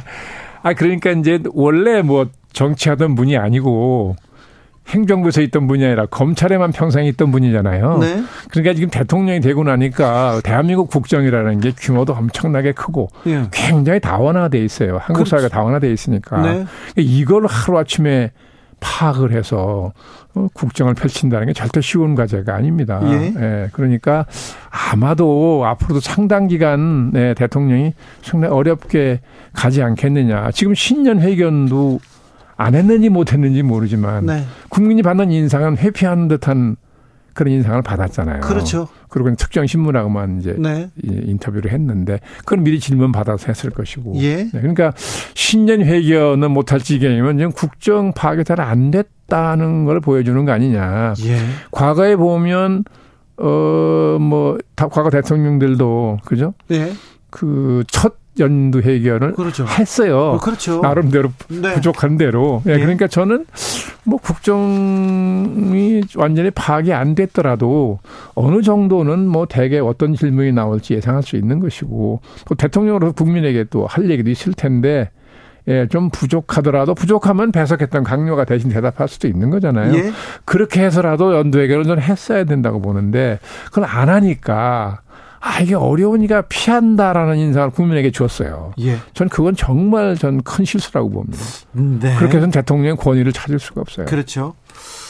어, 그리고는요, 신년 기자회견은 안 하고 특정 신문하고만 인터뷰를 했습니다. 그리고는 북핵 문제에 대해서 계속해서 강경 발언을 쏟아냅니다. 전술핵 배치를 얘기하고 뭐 핵을 개발한다는 얘기까지 나섰는데 전쟁까지 입에 담았고요. 대통령의 말 어떻게 보시는지 안보 의실. 글쎄요, 아마도 제 짐작에는 문재인 대통령의 대북 그죠? 예. 자세, 대북 정책을 추진하는 자세, 정책의 네. 내용이 예, 지나치게 뭐라 그럴까요, 그죠? 음, 북한에 끌려가는. 네. 포용적이었죠. 포용적이다. 뭐 좋게 말해 포용적이지만 네. 솔직히 말하면 끌려가는 듯한 그런 모습이 많이 연출된 건 사실이잖아요. 네. 근데 그거에 대해서 반사적으로 예. 그, 그게 안 된다는 생각이 네. 강하다 보니까 그렇게 표현이 나갔다고 보는데 그게 이제 전술핵이라든지 이런 것은 어, 대한민국 대통령이 뭐 결정할 수 결정할 수 있는 문제가 아니잖아요. 네네. 근데 그걸 막 이렇게 뱉어버리니까 아 저거 나중에 어떻게 수습하려고 저렇게 막 어? 그러게요. 말을 내지르듯이 하나. 네. 그 특히 그 대통령이 흔히 말하는 국가 대외적으로는 국가 원수예요. 예. 대통령이 그렇게 말하는 게 국민들한테만 전달되는 게 아니라 외국에도 전달이 된다고요. 그렇죠. 예. 그럼 국제사회에서는 뭐라고 볼라나. 예. 예? 예. 미국에서 바로 안 된다고 부인하잖아요. 아, 그러니까 바로 또 기자가 물어보니까 바이든 대통령이 안 된다고 그래. 그러니까 누구라도 안 된다고 그랬겠죠. 예, 예. 어차피 그 문제의 성격상 우리 대통령이 결정할 수 있는 문제가 아니라는 거 어린애도 아는 거잖아요. 예. 근데 그렇게 말씀을 하니까 야, 이거 참 듣기가 좀 국민된 노래 난감하더라고요. 그러게요. 아, 참. 어, 방금 장관님께서 말했던 대통령 국정수행에 대한 지지도가 39.3%였고요. 부정평가는 58.4%입니다. 리얼미터가 미디어 트리뷴의 의뢰로 네. 지난 9일에서 13일 조사했습니다. 자세한 내용은 중앙선거 여론조사심의원회 홈페이지 참조하시면 됩니다. 음, 신년 기자회견 대신에 인터뷰에서 중대 선거구제 개편을 화두로 던지기도 했습니다. 정치 개혁에 대한 메시지인데 이 발언 어떻게 평가하십니까? 아, 정치 개혁에 대한 메시지를 낼 테면 뭘 본격적으로 얘기를 해야죠. 네. 중대 선거만 불쑥 얘기하면 그것만 가지고 한 문장만 던졌어요. 예, 그거 가지고는 정치 개혁의 프로그램을 가지고 있다고 보기 어려운 거잖아요. 네. 아니 뭐 선거 제도야 뭐 소선구제도 할 수 있고 중대 선거구도 할 수 있죠. 다 장단점이 있는 거니까. 네. 근데 지금 저 소선구제 폐해가 너무 많다는 게 이제 소위 국민적 공감대가 있으니까 네. 중대 선거구로 바꾸자 하는 얘기 뭐 함직한데 네. 저 중대 선거구로 바꾸면 요 다음 총선에서 국민의 힘이 네. 뭐 어렵지 않게 의석을 많이 얻을 수 있다는 계산 했음직하죠. 예. 근데 그래도 본격적으로 뭐 문제 제기한 것도 아니에요. 그냥 불쑥 한마디 던지고 만 거 아닙니까? 네. 후속 발언도 없고. 예. 또 정부나 뭐 당이 그 과정에서 움직임도 없고. 네. 그러니까 이게 무슨 에드 발언을 띄워본 건지 잘 모르겠어요, 의도를. 그래요? 네. 아, 장관님도 의도를 파악하기 힘듭니까? 음, 저, 이재명 민주당 대표의 신년 기자회견은 어떻게 보셨어요? 저는 내용을 잘 안 읽어봤습니다. 그래요? 예. 왜 그러냐 하면. 네. 이제 뭐 제목은 이제 보면 제목에 더 중요한 게 나오잖아요. 네. 뭐 이제 영수회담 제안하고 뭐 선거부대 등등 했는데 그 이재명 대표의 경우는 제 선입견인지 모르겠습니다만 그런 그 제일 야 의석이 많은 다수당 제일야당 대표죠. 제일야당의 대표고 다수당이잖아요. 네. 예, 다수당 대표가 연초에 연도 회견을 해서 여러 가지 중요한 얘기를 했으면 상당히 국민적 관심을 끌만 한데 네. 저만 관심이 없는 게 아닌 것 같더라고요. 네. 네, 왜냐하면 지금 이재명 대표가 문제가 돼 있는 소위 그 그죠? 네. 이뭐 국회의원 당 대표가 오늘도 검찰 소환장을 받았습니다. 예, 전에 있었던 그런 개인적인 비리 혐의 네. 예, 이것 때문에 국민들이 예, 조만간 이게 예, 사법 처리 대상이 되는 거 아니냐라는 생각들을 하고 있는 거잖아요. 지금 상황이. 네. 예, 그러니까 그 이재명 제1야당 대표의 기자회견이 거의 국민적 관심을 못 끄는 것 같아요. 이재명 대표의 메시지가 개헌도 있었고요. 여러 네. 그 생각을 던졌으나 음. 계속해서 검찰이 예, 검찰이 네. 소환장을 보내고 그러니까. 내일 온다, 네. 구속영장 친다 이런 뉴스가 계속 그러니까 네. 네. 국민들도 국민들도 네. 거기다 크게 힘을 실어서 듣, 듣는 것 같지 않더라고요. 검찰이 1년 4개월 가까이 대장동 수사를 해서 소환 조사를 지금 소환 통보를 했습니다. 엿새 전에도 FC 성남 사건으로 네, 예. 소환 조사를 받았고요. 네. 계속해서 검찰이 너무 지금 선택적으로 수사해서 선택적으로 검찰권을 쓰고 있는 거 아니냐 이렇게 의심하는 사람들이 있습니다. 뭐 있기는 있죠. 있는데 그렇다고 또 혐의가 전혀 없는 걸 검찰이 그러는 건 아니잖아요. 네. 혐의가 있는 거잖아요. 네. 네. 그런 혐의가. 예. 그러니까 구체적인 혐의가 있으면 또 검찰이 수사하는 건 당연한 것이고. 네. 예. 그래서 지금 시중에서는 공공연하게 그런 얘기 하는 사람들이 있더라고요. 아마 그 이재명 대표의 그 이제 그런 과거 비리 관련된 문제는 그 내년 총선이 있으니까 예. 상당 기간 이걸 좀 길게 끌고 가려고 하지 않겠냐 여권이 네. 그렇게 보는 사람들이 꽤 있더라고요. 네. 시중에는 그렇게 흘러가고 있습니다. 검찰이 고도의 정치력을 발휘하는 제가 건가요? 장담할 수는 없지만 네. 그렇게 예상하는 사람들은 꽤 있더라고요. 네. 어찌 됐던 그래도 대통령은 정부 여당을 끌고 가야 되니까 야당 설득해야 되는 거 아닙니까? 야당 대표 만나야 되는 거 아닙니까? 그건 뭐 전에도 제가 말씀드린 기억이 나는데 야당 대표로 당선됐을 때 네. 바로 대통령은 만났어야 된다는 거죠. 저는. 네, 예. 네, 왜냐하면 그건 그 당을 지지했던 국민에 대해서는 예의로도 그렇다는 거죠. 네. 예. 검찰이 혐의 혐의대로 수사할 거 아니겠습니까? 네. 예. 근데 이제 그 시기를 놓쳤기 때문에 지금 와서 만난다는 건 또 웃을 수도 있고 또 그럴 뭐 의사도 전혀 없어 보이잖아요. 의사가 없어 보입니다. 예. 그렇습니다. 검찰은 계속해서 멈출 생각을 안 하고 있는데 검찰이 구속영장을 치면 만약에 영장을 청구했을 경우 국회는 어떻게 대응해야 된다고 보시는 거죠? 아, 글쎄요. 구체적인 혐의가 있어서 이제 검찰이 발표할 거 아니겠습니까? 혐의 예. 사실을. 예. 그럴 때 국민이 볼 때, 야, 이거는 뭐 없는 걸 만들었다라고 하면 몰라도 네. 그렇지 않으면, 예. 글쎄요. 뭐 국회라면 지금 민주당이 다수당을 차지하고 있으니까. 네. 그러니까 부속 여부를 결정하는 거잖아요. 네. 그죠? 네. 예. 그거는 국회가 일단 부결시키지 않겠어요?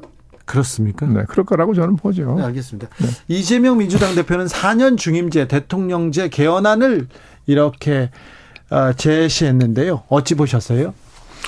아, 아까 말씀드린 것처럼 어, 국민의 관심은 다, 없습니다. 다른 때 같았으면 그 상당히 그 심각하게 진지하고 심각하게 받아들였을 반응이 있었을 텐데 전혀 반응이 없잖아요. 지금 거기에 대해서는. 네. 네. 그러니까 저건 지금 뭐 야당 대표가 저거 제안해봤자 저거 아무 실효성이 없을 텐데라고 사람들이 생각하는 거 아니겠어요? 그러니까 그런 반응을 보일 거라고 보는 거죠. 저 역시도 뭐 실현 가능성이 있다고 보질 않았으니까. 그래도 이게 야당 지금 이제 선거 제도를 개혁해야 될 주, 중요한 시기 아닙니까? 그래서 어 김진표 국회의장도 좀 의지가 있는 것 같고요. 네. 대통령이 어떤 생각을 했는지 모르겠으나 화두를 던졌고 그 다음에 이재명 대표도 뭔가를 냈으니까 이 정치권에서 조금 선거 개혁을 위해서 한 발짝 나가야 되는 거 아닙니까? 아, 나가겠죠, 그거는. 그럴까요? 네. 그럼 내용이 뭐가 될지 모르겠으나 김진표 국회의장도 굉장히 적극적인 의지가 있잖아요. 그 천명했잖아요, 공개적으로. 네. 네, 대통령도 뭐 중대선거구제 얘기했고. 네. 네. 그러니까 일단은 그건 추진된다고 봐야 되겠죠. 장관님. 결과가 어떨지는 모르겠으나. 장관님, 네. 이재명 대표한테는 어떤 조언을 하, 하 고 싶은지 하나만 물어볼게요. 조언하고 싶은 생각이 전혀 없는데. 근데 자, 만약에 아까 나경원 전 의원한테 했으니까요. 자, 관심을 어떻게 끌어야 되는지. 자, 이재명 대표가 검찰 수사에 어찌 대응해야 됩니까? 한 번 소환 조사를 받았어요. 이번 네. 소환청을 받았, 받았습니다. 네. 네. 이번에 간다고 해도 음. 또 다음번에 또 오라고 네. 할 건데. 네. 자, 이재명 대표는 어찌 해야 될지, 관심은 어떻게 끌어야 되는지 아니 저는 뭐 검찰이 소환하면 네. 저는 그때마다 가라는 거예요. 그때마다 가요? 네. 아 본인이 말하는 것처럼 네. 본인 결백하다는 거잖아요. 예. 방당하게 임할 수 있다는 거잖아요. 예. 근데 왜 못 가요? 이번에도 부르고 다음에도 네. 부르고 또 부를 텐데요. 아니 또 가요. 불러도 또 가고. 또 가고. 그럼요. 네. 근데 그렇게 됐는데 아무것도 나오는 게 없다 그러면 국민이 검찰을 비판하겠죠. 예. 예. 본인이 본인 입을 여러 차례 얘기했잖아요. 네. 전혀 두려운 거 없다. 자기는 깨끗하다고 그랬으니까. 예. 그걸 증명하기 위해서도 검찰이 소환하면 가야죠. 그렇습니까? 법 앞에 많이 평등하다는 거 아니에요? 네. 이재명 대표가 민생과 경제를 외치는데 네. 국민들은 관심이 없고 다 검찰 사법 리스크만 얘기만 합니다. 언론도 그 기사만 그렇죠. 나오고요. 네. 자, 민생과 정책으로 이렇게 관심을 돌리려면 어떻게 해야 됩니까? 저 민주당에서 야, 민주당에서요. 야당에서 글쎄요. 지금 이재명 대표가 아무리 얘기해도 국민들이 반응을 보이지 않는 것은 네.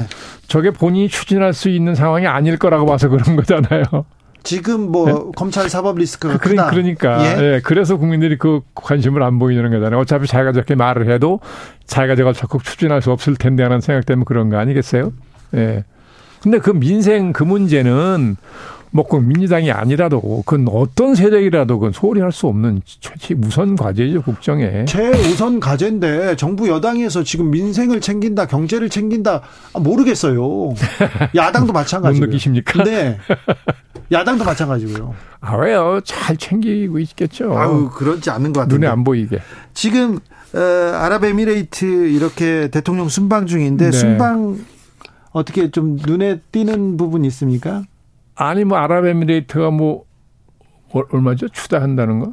투자 투자를 많이 하겠다. MOU를 예. 많이 썼어요. 예, 예, 예. 근데 MOU라는 건 구속력이 있는 건 아니니까. 네. 예. 그래서 저는 뭐 어, 물론 막 그런 약속을 안 하는 것보다 하는 게 낫긴 하지만 네. 그러나 그걸 지금 단계에서 액면 그대로 믿을 것까지는 못 되겠다는 생각을 저 속으로는 했, 속으로는 했어요, 속으로는. 네. 예. 그 잘못하면 또 아라, 아랍에미레이트가 또 섭섭하게 생각할지 모르니까. 네. 40조 원 투자를 뭐 그, 유치했다 그렇죠. 이런 보도가 네, 나왔습니다. 네, 네. 근데 그게 이 어떻게 된 게 언론이 우리나라 언론이 좀 그렇긴 하지만 언론이시잖아요. 그 나경원 의원 관련 기사가 자꾸 크게 나가가지고 네. 순방 기사도 아, 윤 대통령 꼭 순방할 때마다 왜 꼭 국내에 무슨 문제가 생겨가지고 네. 자꾸 순방 기사를 덮어요. 안 그러면 김건희 여사 기사가 많이 나와서 그런가요? 아, 그, 아, 그건 모르겠습니다. 그래서 이번에도 보니까 예. 아, 이게 또 공교롭게 이렇게 돼가지고 원래 순방을 가면 대통령에 조금 네. 업적을 만들려고 아, 그러니까요. 국내는 좀 조용해지는데 아니 뭐 저도 옛날에 청와대 공보수석을 하면서 또 공보비서관 할 때도 대통령 해외 순방하면 이거 어떻게 국민한테 좀 그죠? 네, 효과적으로 홍보하려고 많이 애를 쓰잖아요. 예. 예. 뭐 지금 참모들도 마찬가지일 텐데 네. 자꾸 그 이슈를 덮는 다른 이슈가 생겨가지고 야 이게 참 청와대 참모들 참 속상하겠다 싶더라고요. 아 그렇습니까? 네. 네. 김건희 여사의 행보는 어떻게 보시는지요? 어떤 행보요? 그냥 뭐, 뭐 순방에서 대구 서문시장 간 것도 있고요. 아, 아니 뭐 그 정도 움직이는 것도 하지 말라고 그럴 수는 없는 거잖아요. 움직이지 말라는 건 아닙니다. 아, 다만 이제 그 대구를 선택한 것 때문에 네. 대구라는 곳이 갖고 있는 정치적 상징성이 있잖아요. 네. 그것 때문에 조금 뜬금없네 하는 생각은 저도 들었는데 아마도 제 심작에는 대구 쪽 정서가 네. 뭐 조금 안 좋아진 것 아닌가. 네. 네? 이, 이, 대통령실에서 판단하기에. 네. 예, 그런데 대통령 그거 가시긴 여러 가지 좀 어려우니까 예. 대신 가서 좀 예. 예, 친밀감을 좀 표시하는 게 좋겠다라는 뭐 그런 생각이 있어서 간 거 아닌가 하는 생각을 잠깐 해봤어요. 알겠습니다. 저는 뭐 근거가 없으니까 모르겠습니다. 네. 정치를 가장 깊숙이 깊숙하게 이렇게 이해하시고 분석하시고 그러시는 분이어서 제가 한만 하나만 더 물어볼게요.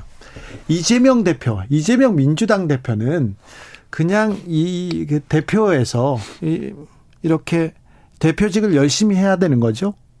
대표직을 내려놔야 된다 이렇게 주장하는 사람 얘기는 대표직을 내려놓으려면 진작에 내려놨어야죠. 그렇습니까? 예, 이번 검찰 가기 전에. 이미?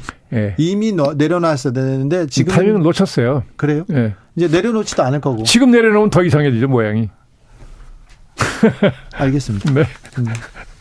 잘 알겠습니다. 아 그래도 장관님한테 들으니까요 머리가 맑아지고. 아 이거 왜 그러세요? 배웠습니다. 전 요새 예민하게 살피질 않아서 네. 깊이 있는 말씀은 드릴 능력이 없습니다. 그래서 더 넓게 또 말씀해 주셔가지고 오늘도 잘 들었습니다. 말씀 감사합니다. 윤여준 네. 전 장관님이었습니다. 감사합니다. 정치 피로, 사건 사고로 인한 피로, 고달픈 일상에서 오는 피로. 오늘 시사하셨습니까? 경험해보세요. 들은 날과 안 들은 날의 차이. 여러분의 피로를 날려줄 저녁 한 끼 시사. 추진우 라이브.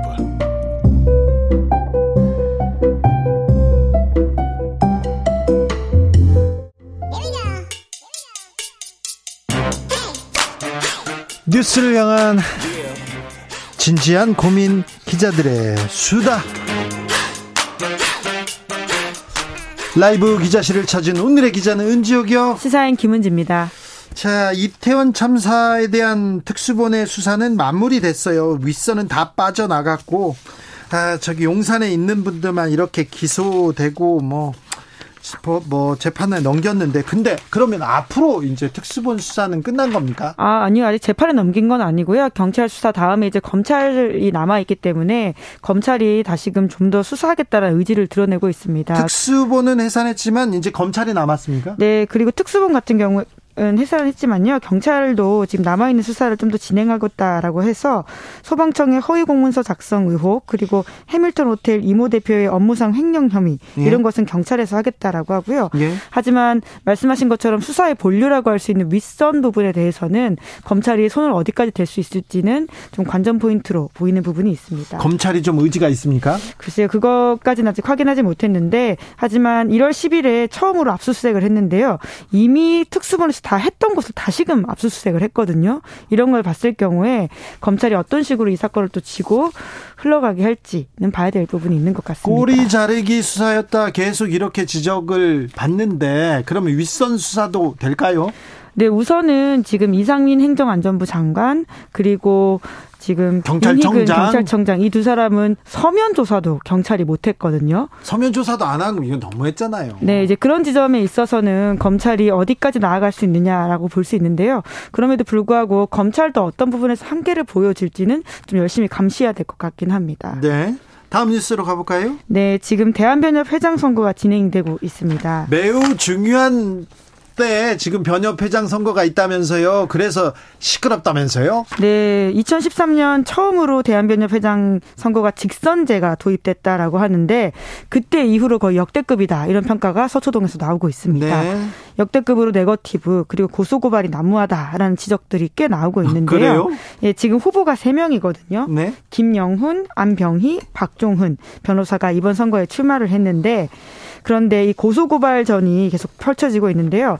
예를 들어서 김영훈 후보가 안병희 후보에게 2020년 51대 변협회장 선거 결선 투표 당시에 체증을 했던 후배 변호사가 있는데 이 사람이 폭행했다라는 주장을 했습니다. 폭행이요? 네. 그러다 보니까 또 안 후보는 사실무근이다라고 하면서 A 씨를 명예훼손으로 고소했다라고 하는데 아, 법을 많이 하시는 분들이니까 또 법으로 또 계속 이렇게 근데 또 맞고소가 있었습니다. 네. 김영훈 후보가 다시 기자회견을 열고 A 씨와 함께 폭행 사건으로 맞고소했다 이렇게도 있고요. 그리고 리멤버라고 하는 유명한 명함 관리 애플리케이션이 있거든요. 아, 예.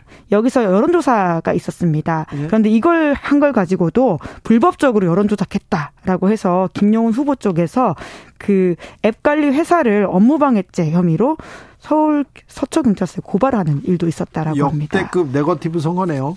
네, 이제 그런 상황인데 굉장히 좀 얼굴을 찌푸리는 변호사들도 꽤 있습니다. 지금 이렇게까지 할 일이냐라고 하는 것인데 왜 그러냐라는 지점에 있어서는 변협 회장이 엄청 중요한 자리입니다. 네, 그 막강한 영향력을 행사할 수 있기 때문에 아주 치열하다 이런 분석이 나오고 있거든요. 예? 변협은 말 그대로 변호사들의 직역 단체이긴 한데요. 네.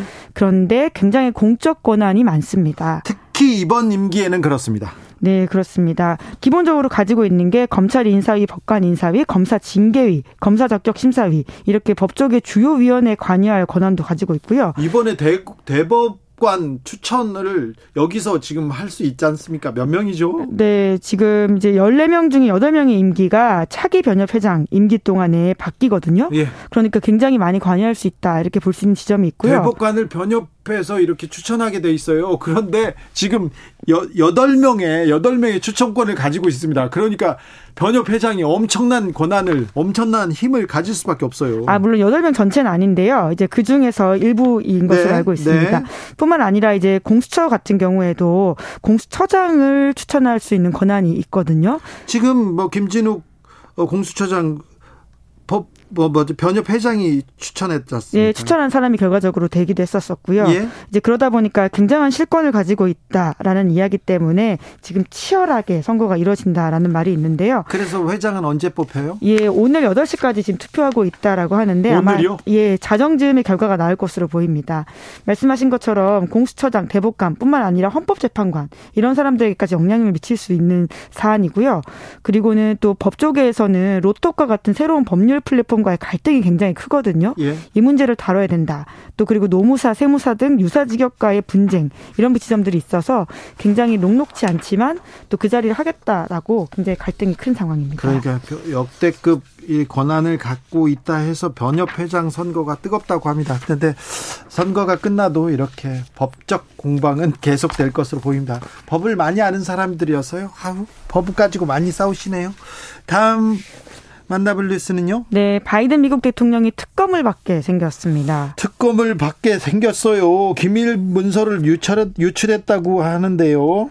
네, 오바마 정부 시절에 부통령이었지 않습니까? 예? 이제 그때 정부의 기밀 문건을 외부로 유출했다라는 사실이 언론 보도로 잇따라 나오기 시작했는데요. 네. 해당 문건에는 우크라이나, 이란, 영국 등 미국 정부 당국의 첩보를 담은 메모나 브리핑 자료, 그러니까 일부에서는 1급 비밀까지 있는 상황이다라고 하는데요. 기밀 서류를 빼돌렸네요. 네, 이제 그걸 밖에 나와서 아마 봐서 문제가 되는 상황인 것 같은데 미국은 이런 걸 굉장히 엄격하게 처벌을 하고요. 네. 과거에 이제 힐러리 클린턴 같은 경우에도 그 그렇죠. 그렇죠. 그 이메일 스캔들로 결과적으로 대선 레이스에 떨어졌다라는 평가가 나오고 있잖아요. 네. 뿐만 아니라 바이든 대통령도 이제 지난 중간 선거 결과가 생각보다 괜찮아서 재선 레이스에 무난하게 도전할 거다 이런 이야기들이 많았었거든요. 그러니까요. 지금 대선 재선 행보를 지금 하고 있는데 악재가 터졌습니다. 악재가. 네, 굉장히 한동안 기분이 좋았었는데 최근에는 좀 표정 관리가 잘 안 되고 있는 상황입니다. 네. 언론을 좀 피하기도 하고요. 어, 관련해서 어, 계속 좀 좋지 않은 상황이다라는 시그널이 나오고 있는데 아무튼 특검을 지명했어요. 네, 근데 또 이제 한국계라서 좀 눈길을 끄는 지점도 있습니다. 로버트 허 네, 메릴랜드주 연방검찰청 검사장인데요. 이 인사 같은 경우에는 트럼프 행정부에서 법무부 수석 차관보, 그러니까 공화당 인사라고 볼 수 있는 사람입니다. 트럼프 행정부 인사를 지금 특검으로 임명했네요. 네, 아무래도 공정성 뭐 이런 지점들 때문에 더 이제 그렇게 보이는 지점이 있는데요. 그런데 지금 현직 대통령에 대한 특검 수사가 제대로 되겠습니까? 네, 미국 같은 경우에는 버락 오바마를 제외하고는 거의 모든 대통령이 재임 중에 특검 수사 대상에 올랐다라고는 합니다. 네. 우리와는 좀 다른 정치 문화가 있기 때문으로 보이는데요. 우리나라는 현직 대통령이 특검 소추의 대상이 되지 네, 않죠. 네, 네, 그런데 특검의 대상이 됐을 때는 이명박 전 대통령이 두 번 됐었나요? BBK 특검이 있었고요. 그 다음에 아 내곡동 사저 특검이 있었고 두 번 이렇게 현직 재임 기간 중에 주변 주변 특검이 진행됐었습니다. 예, 트럼프 전 대통령 같은 경우에도 러시아의 미국 대선 개입 의혹으로 로버트 밀러 특검 조사 받은 바가 있고요. 음. 지금도 기밀 유출 어, 문건 혐의로 문건을 유출했다는 혐의로 다시 한번 특검 조사 받고 있는 상황이긴 그렇죠. 지금도 합니다. 조사 받고 있는데 이게 굉장히 곤란한 사건인데 현직 대통령 그리고 재선을 앞둔 재선 가도 에 이렇게 들어가기 앞둔 바이든 대통령한테 이게 예. 터졌죠. 예. 자, 이거 어떻게 진행될까요? 예, 전현직 대통령이 그러니까 기밀 문건 유출 혐의로 동시에 특검 수사를 받는 초유의 사태가 터졌다. 이렇게 볼 수 있는데요. 네. 그러다 보니까 양당 모두 네가 잘했니, 내가 잘했니 이런 이야기를 하고 있는 상황입니다. 음. 너보단 내가 낫다. 뭐 이런 것인데요. 트럼프 대통령 같은 경우에는 별장을 이제 압수수색 받기도 했었었거든요. 네. 그런데 민주당은 이제 그렇게까지 우리가 한 건 아니고 자발적으로 수사에 협조했다. 이렇게 밝히고 있는데요. 그럼에도 불구하고 공화당에서는 이 해당 문건들이 굉장히 예민한 부분이기 때문에 바이든 대통령이 간첩죄 적용 받아야 된다. 이렇게 목소리를 높이고 있고요. 또 바이든 대통령 자택은 압수수색 안 했는데 트럼프 대통령은 했다라고 하면서 형평성 맞지 않다. 이런 주장도 하고 있다고 합니다. 네, 정치 공방으로 또 이어집니다. 김태호 차장이 음, 기밀문서 유출로 유죄를 받고 사면 받았죠? 네, 최근에 이제 윤석열 대통령이 사면 네. 복권하는 명단에 이름을 올리기도 했었습니다. 아, 그리고 뭐 기밀문서 유출로는 이명박 전 대통령도 특검 수사를 받았었는데 그 당시에 윤석열 검사가 수사를 했었지요. 기자들의 수다 시사인 김은지 기자와 함께했습니다. 감사합니다. 네, 고맙습니다. 교통정보센터 다녀오겠습니다. 오수미 씨.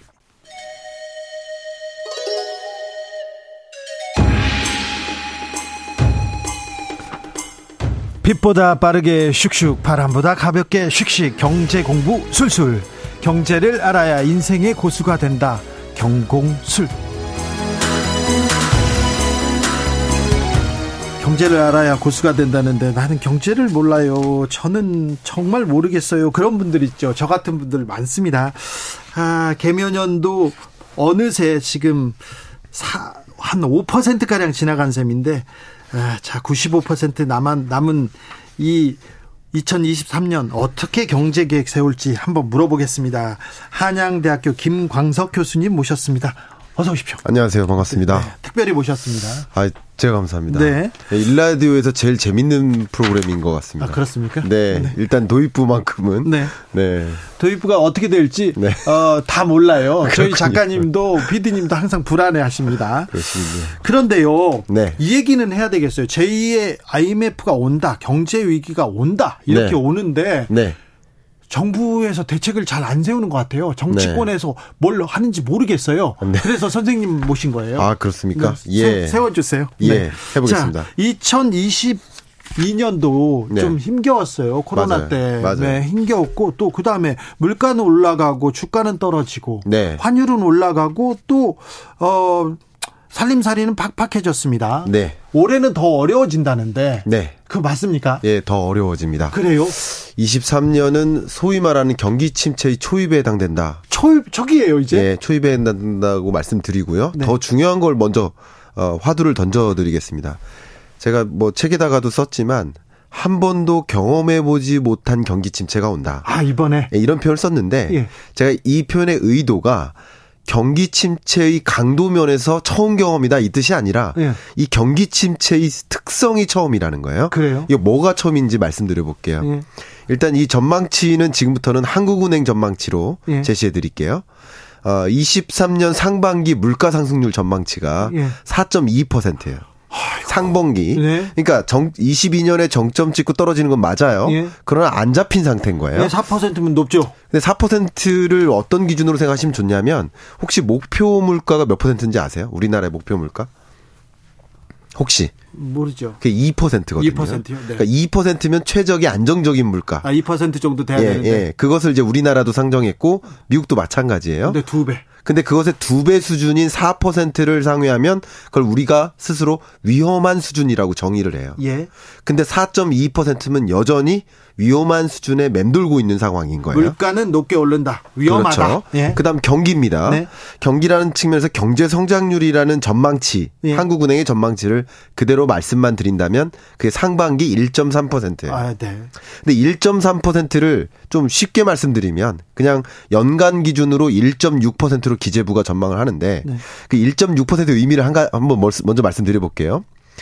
우리가 근래 1960년대 이후로 경제 위기를 네 번 겪었어요. 네.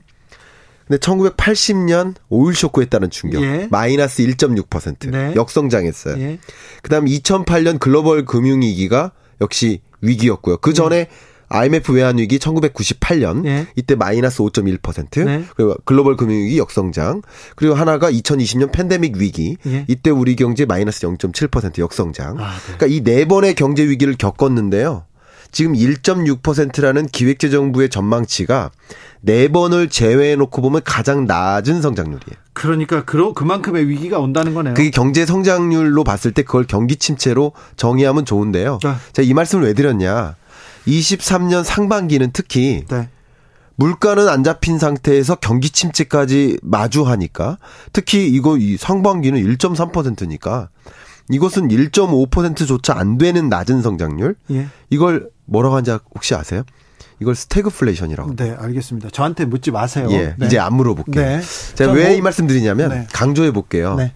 그 제가 질문 드려보겠습니다. 또 질문한다고요? 이거는 답변하실 수 있어요. 아, 화날라고 그러는데. 물가는 오르는데 물가는 오르는데 소득도 같이 올라가요. 네, 네. 이나마 괜찮죠. 네. 예. 자, 두 번째.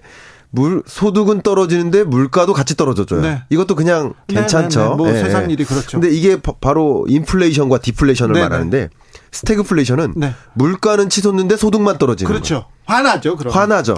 그게 스태그플레이션이에요. 그렇죠. 제일 위기죠. 이게. 어렵지 않죠. 네, 제일 위기. 예, 위기. 제가 말씀드린 여러분께 드리는 의견은 뭐냐면 스태그플레이션이라는 이 상황은 우리 경제에서 아직 한 번도 경험을 안 했던 거예요. 아 그래요. 그래서 경험하지 않은 침체가 온다 이렇게 말씀하셨군요. 그렇습니다. 그게 너무 안타깝다라는 거죠. 근데 경제 위기, 금융 위기가 온다 이렇게 외국 막 연구소에도 나오고 IMF도 얘기하는데 네네. 실질적으로 저한테 체감되지 않아서 잘 모르겠어요. 네. 그리고 있어요. 사람들이 다 그렇습니다. 네. 경제 위기가 온다는데 아직은 괜찮은 것 같고 나는 괜찮은 것 같아. 다 그 생각하고 있어요. 만약에 그렇게 이제 생각하시는 분들 입장에서는 덜 체감이 되실 수 있어요. 네. 뭐 계속 KBS에서 좋은 예, 소득을 제공 받으시니까 아니, 아니, 그러실 전, 수도 있지만 전 다른 방송에서 잘려가지고 아, 절반이에요 이제. 네. 근데 제가 여러분들께 말씀드린 것은 네. 우리나라 평균 네. 가구의 네. 평균 소득을 가지고 말씀드립니다. 예. 그래야 저 정확하죠. 네. 평균 가구 소득이 통장에 찍히는 소득, 그걸 이제 가처분 소득이라고 어렵게 부르는데 그걸 명목 기준의 소득이라고 해요. 그게 통장에 찍히는 소득 그 네. 자체가 네. 그게 대략 가구당 390만 원 정도 됩니다. 네. 근데 이것을 실질 소득으로 전환해요. 이거 네. 좀 어려운데 실질 소득은 물가 상승분을 반영한 거예요. 예. 쉽게 말씀드리면 같은 300만 원 가지고 작년에는 사과를 10개 사 먹었는데 네. 올해는 300만 원 가지고 사과를 8개밖에 못 사 먹어요. 네. 그게 실질 소득의 개념이에요. 실질 소득 떨어졌네요. 예, 실질 소득이 떨어지는 겁니다. 네. 명목 소득도 떨어지고 있고요. 예. 심지어는 실질 소득은 더 가파르게 떨어지고 있어요. 지금요? 예.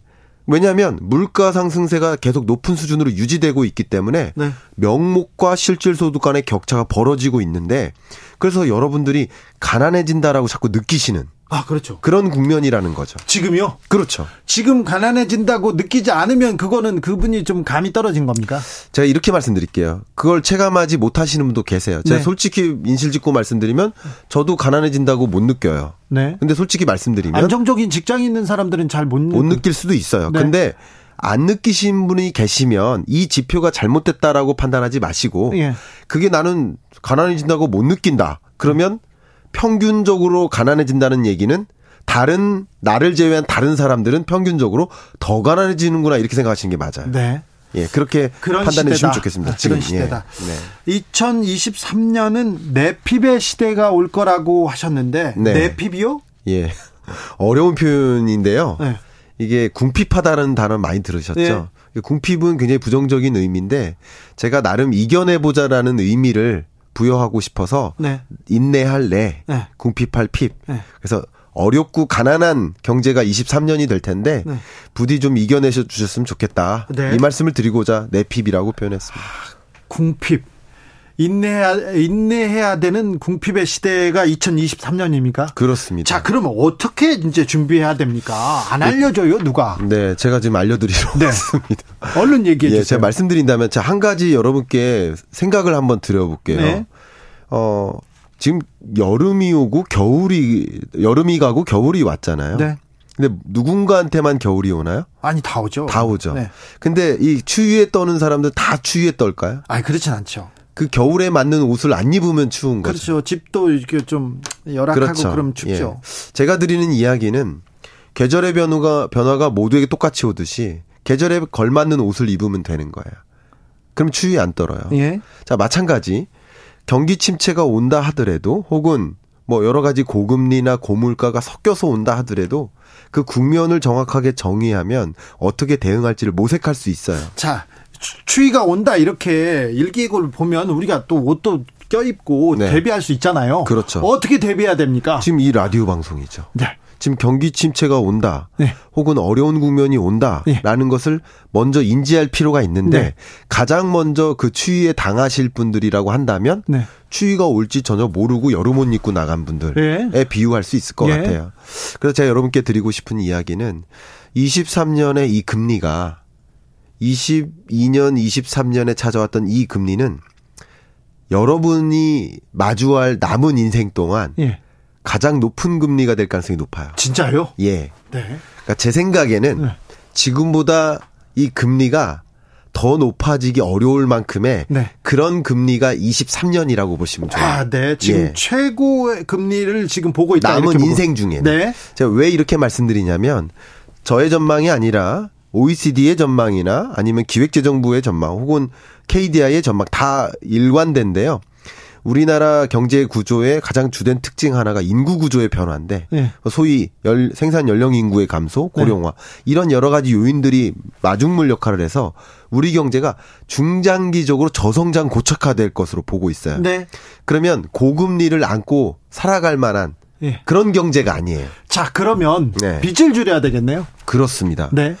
22년 전까지, 그러니까 예. 2020년, 21년은 만약에 빚을 일으켜서 뭐 주식 투자한다, 뭐 그걸 제가 추천하는 사람은 아니지만 그걸 막고자 하진 않았어요. 왜냐하면 예. 금리가 싸니까 네. 상식적으로 금리가 제로 금리예요. 네. 저축해서 아무 돈을 못 벌어요. 네. 근데 주식 투자에서 예를 들어서 5%를 번다. 네. 그건 추천될 만해요. 그렇죠. 결과적으로도. 네.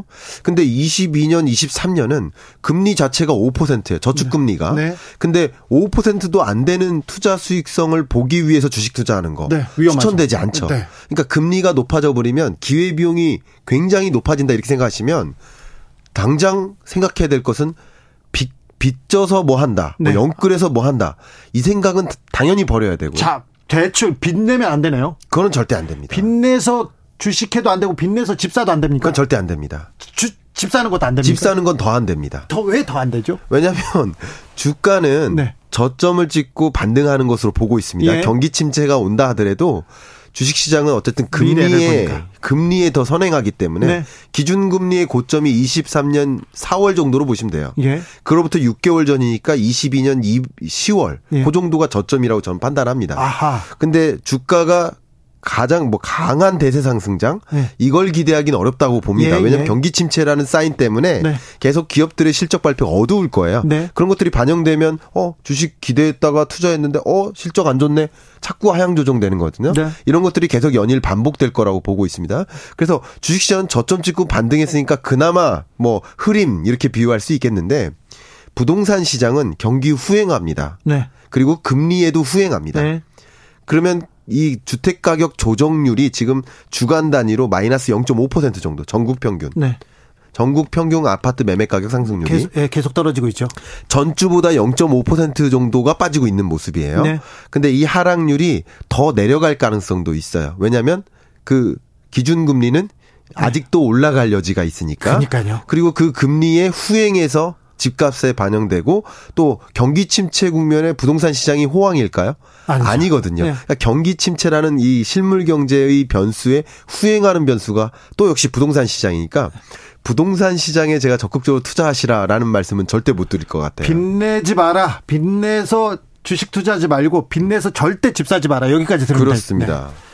아, 오명옥님께서 마켓 다녀오면 알게 됩니다. 돈 5만 원이 그 전에 만 원 같아요. 얘기합니다. 음. 제2의 IMF가 온다 이런 얘기도 들려서 네. 걱정입니다. 이런 네. 분들 많은데 네. 이거 금융위기도 옵니까? 자, 그거는 일단 여러분께 안도감을 드리고 싶습니다. 네. 그건 아니라고 생각합니다. 아, 그건 예, 괜찮아요. 예. 그걸 판단하는 지표들이 굉장히 많은데요. 네. 지금 23년 경제가 좋지 않다, 경기 침체다라는 말씀 드렸는데 네. 이걸 경제 위기라고는 생각하지는 않았으면 좋겠습니다. 경제 위기와 경기 침체는 다른 거예요. 예. 예. 그래서 경제 위기는 아니고요. 경제 위기의 종류가 여러 가지가 있는데 그 중에 하나가 외환 위기겠죠. 예. 근데 외환 위기의 가능성은 현저히 떨어진다 이렇게 말씀드릴게요. 다만 외환 위기 때 봤던 여러 가지 성, 성격들 네. 예를 들면 물가 상승률 22년에 6.3%를 기록했거든요. 7월 예. 달에. 그것도 외환 위기 때나 봤던 거고 환율도 외환 위기나 글로벌 금융 위기 때나 봤던 그 환율 만났고 여러 가지 지표들이 금리 인상 행보나 뭐 여러 가지가 외환 위기 때나 경험했 던 그런 뭐 무역 적자나 이런 것들을 봐서 또 외환 위기 오는 거 아닙니까 걱정은 하시겠지만 외환 위기 여부를 진단하는 잣대들이 있어요. 예를 들어서 전체 외채 중에 단기 외채가 차지하는 비중이 얼마냐, 뭐 그 밖에 외환 보유액은 얼마냐, 또, 어, 이 외채가 있고, 빌려준 돈이 있고, 빌려 받은 돈이 있는데, 빌려준 돈의 비중이 얼마나 돼, 여러 가지 지표를 판단했을 때, 외환 위기 가능성은 낮아 보입니다. 네. 그러나, 경기 침체, 그러니까 구분해 본다면, 여러분 IMF 외환 위기 때는, 뭐, 폭풍우와 불어닥쳐서 네. 나무가 부러지는 느낌 네, 네. 밖에. 근데 갑자기 뭐, 네. 뭐 일자리를 잃고 예, 예. 부도가 나고 막 그랬었어요. 그런 느낌. 네. 근데 경기 침체는 날씨에 비유한다면 그러니까 장맛비가 우, 우, 계속 내리는 느낌. 네. 그래서 더 오히려 우울한 느낌. 그래서 L자형 침체를 경기 침체라고 보시면 좋겠고 V자형 충격을 경제 위기로 보시면 좋겠습니다. 알겠습니다. 2023년도 지금 이 금리에서 인생에서 가장 높은 금리를 보고 있다 이렇게 말씀했는데 네. 그러면 하반기에는 조금 낮아집니까? 금리가요? 네. 네, 낮아질 것으로 보고 있습니다. 그러면 지금 2023년 상반기가 금리가 가장 높다. 네. 그러면 지금 저축을 해야 되나요? 지금 저축입니다. 저축해야 됩니다. 자, 낮아진다라는 그 질문에 대해서 답변을 정확하게 드리기 위해서 기준금리는 낮아지기 어려울 것으로 보고 있습니다. 기준금리는? 그러니까 한국은행이 채택하는 그 네네. 기준금리. 네. 기준금리는 23년 뭐 1, 2분기까지 더 올라갈 여지가 있습니다. 네. 인상할 추이가 있어요. 그러나 시중금리는 그래도 정점 찍고 살포시 떨어지는 흐름. 네. 그러나 여전히 높은 고금리. 이렇게 생각하시면 좀 도움이 될것 네. 같아요.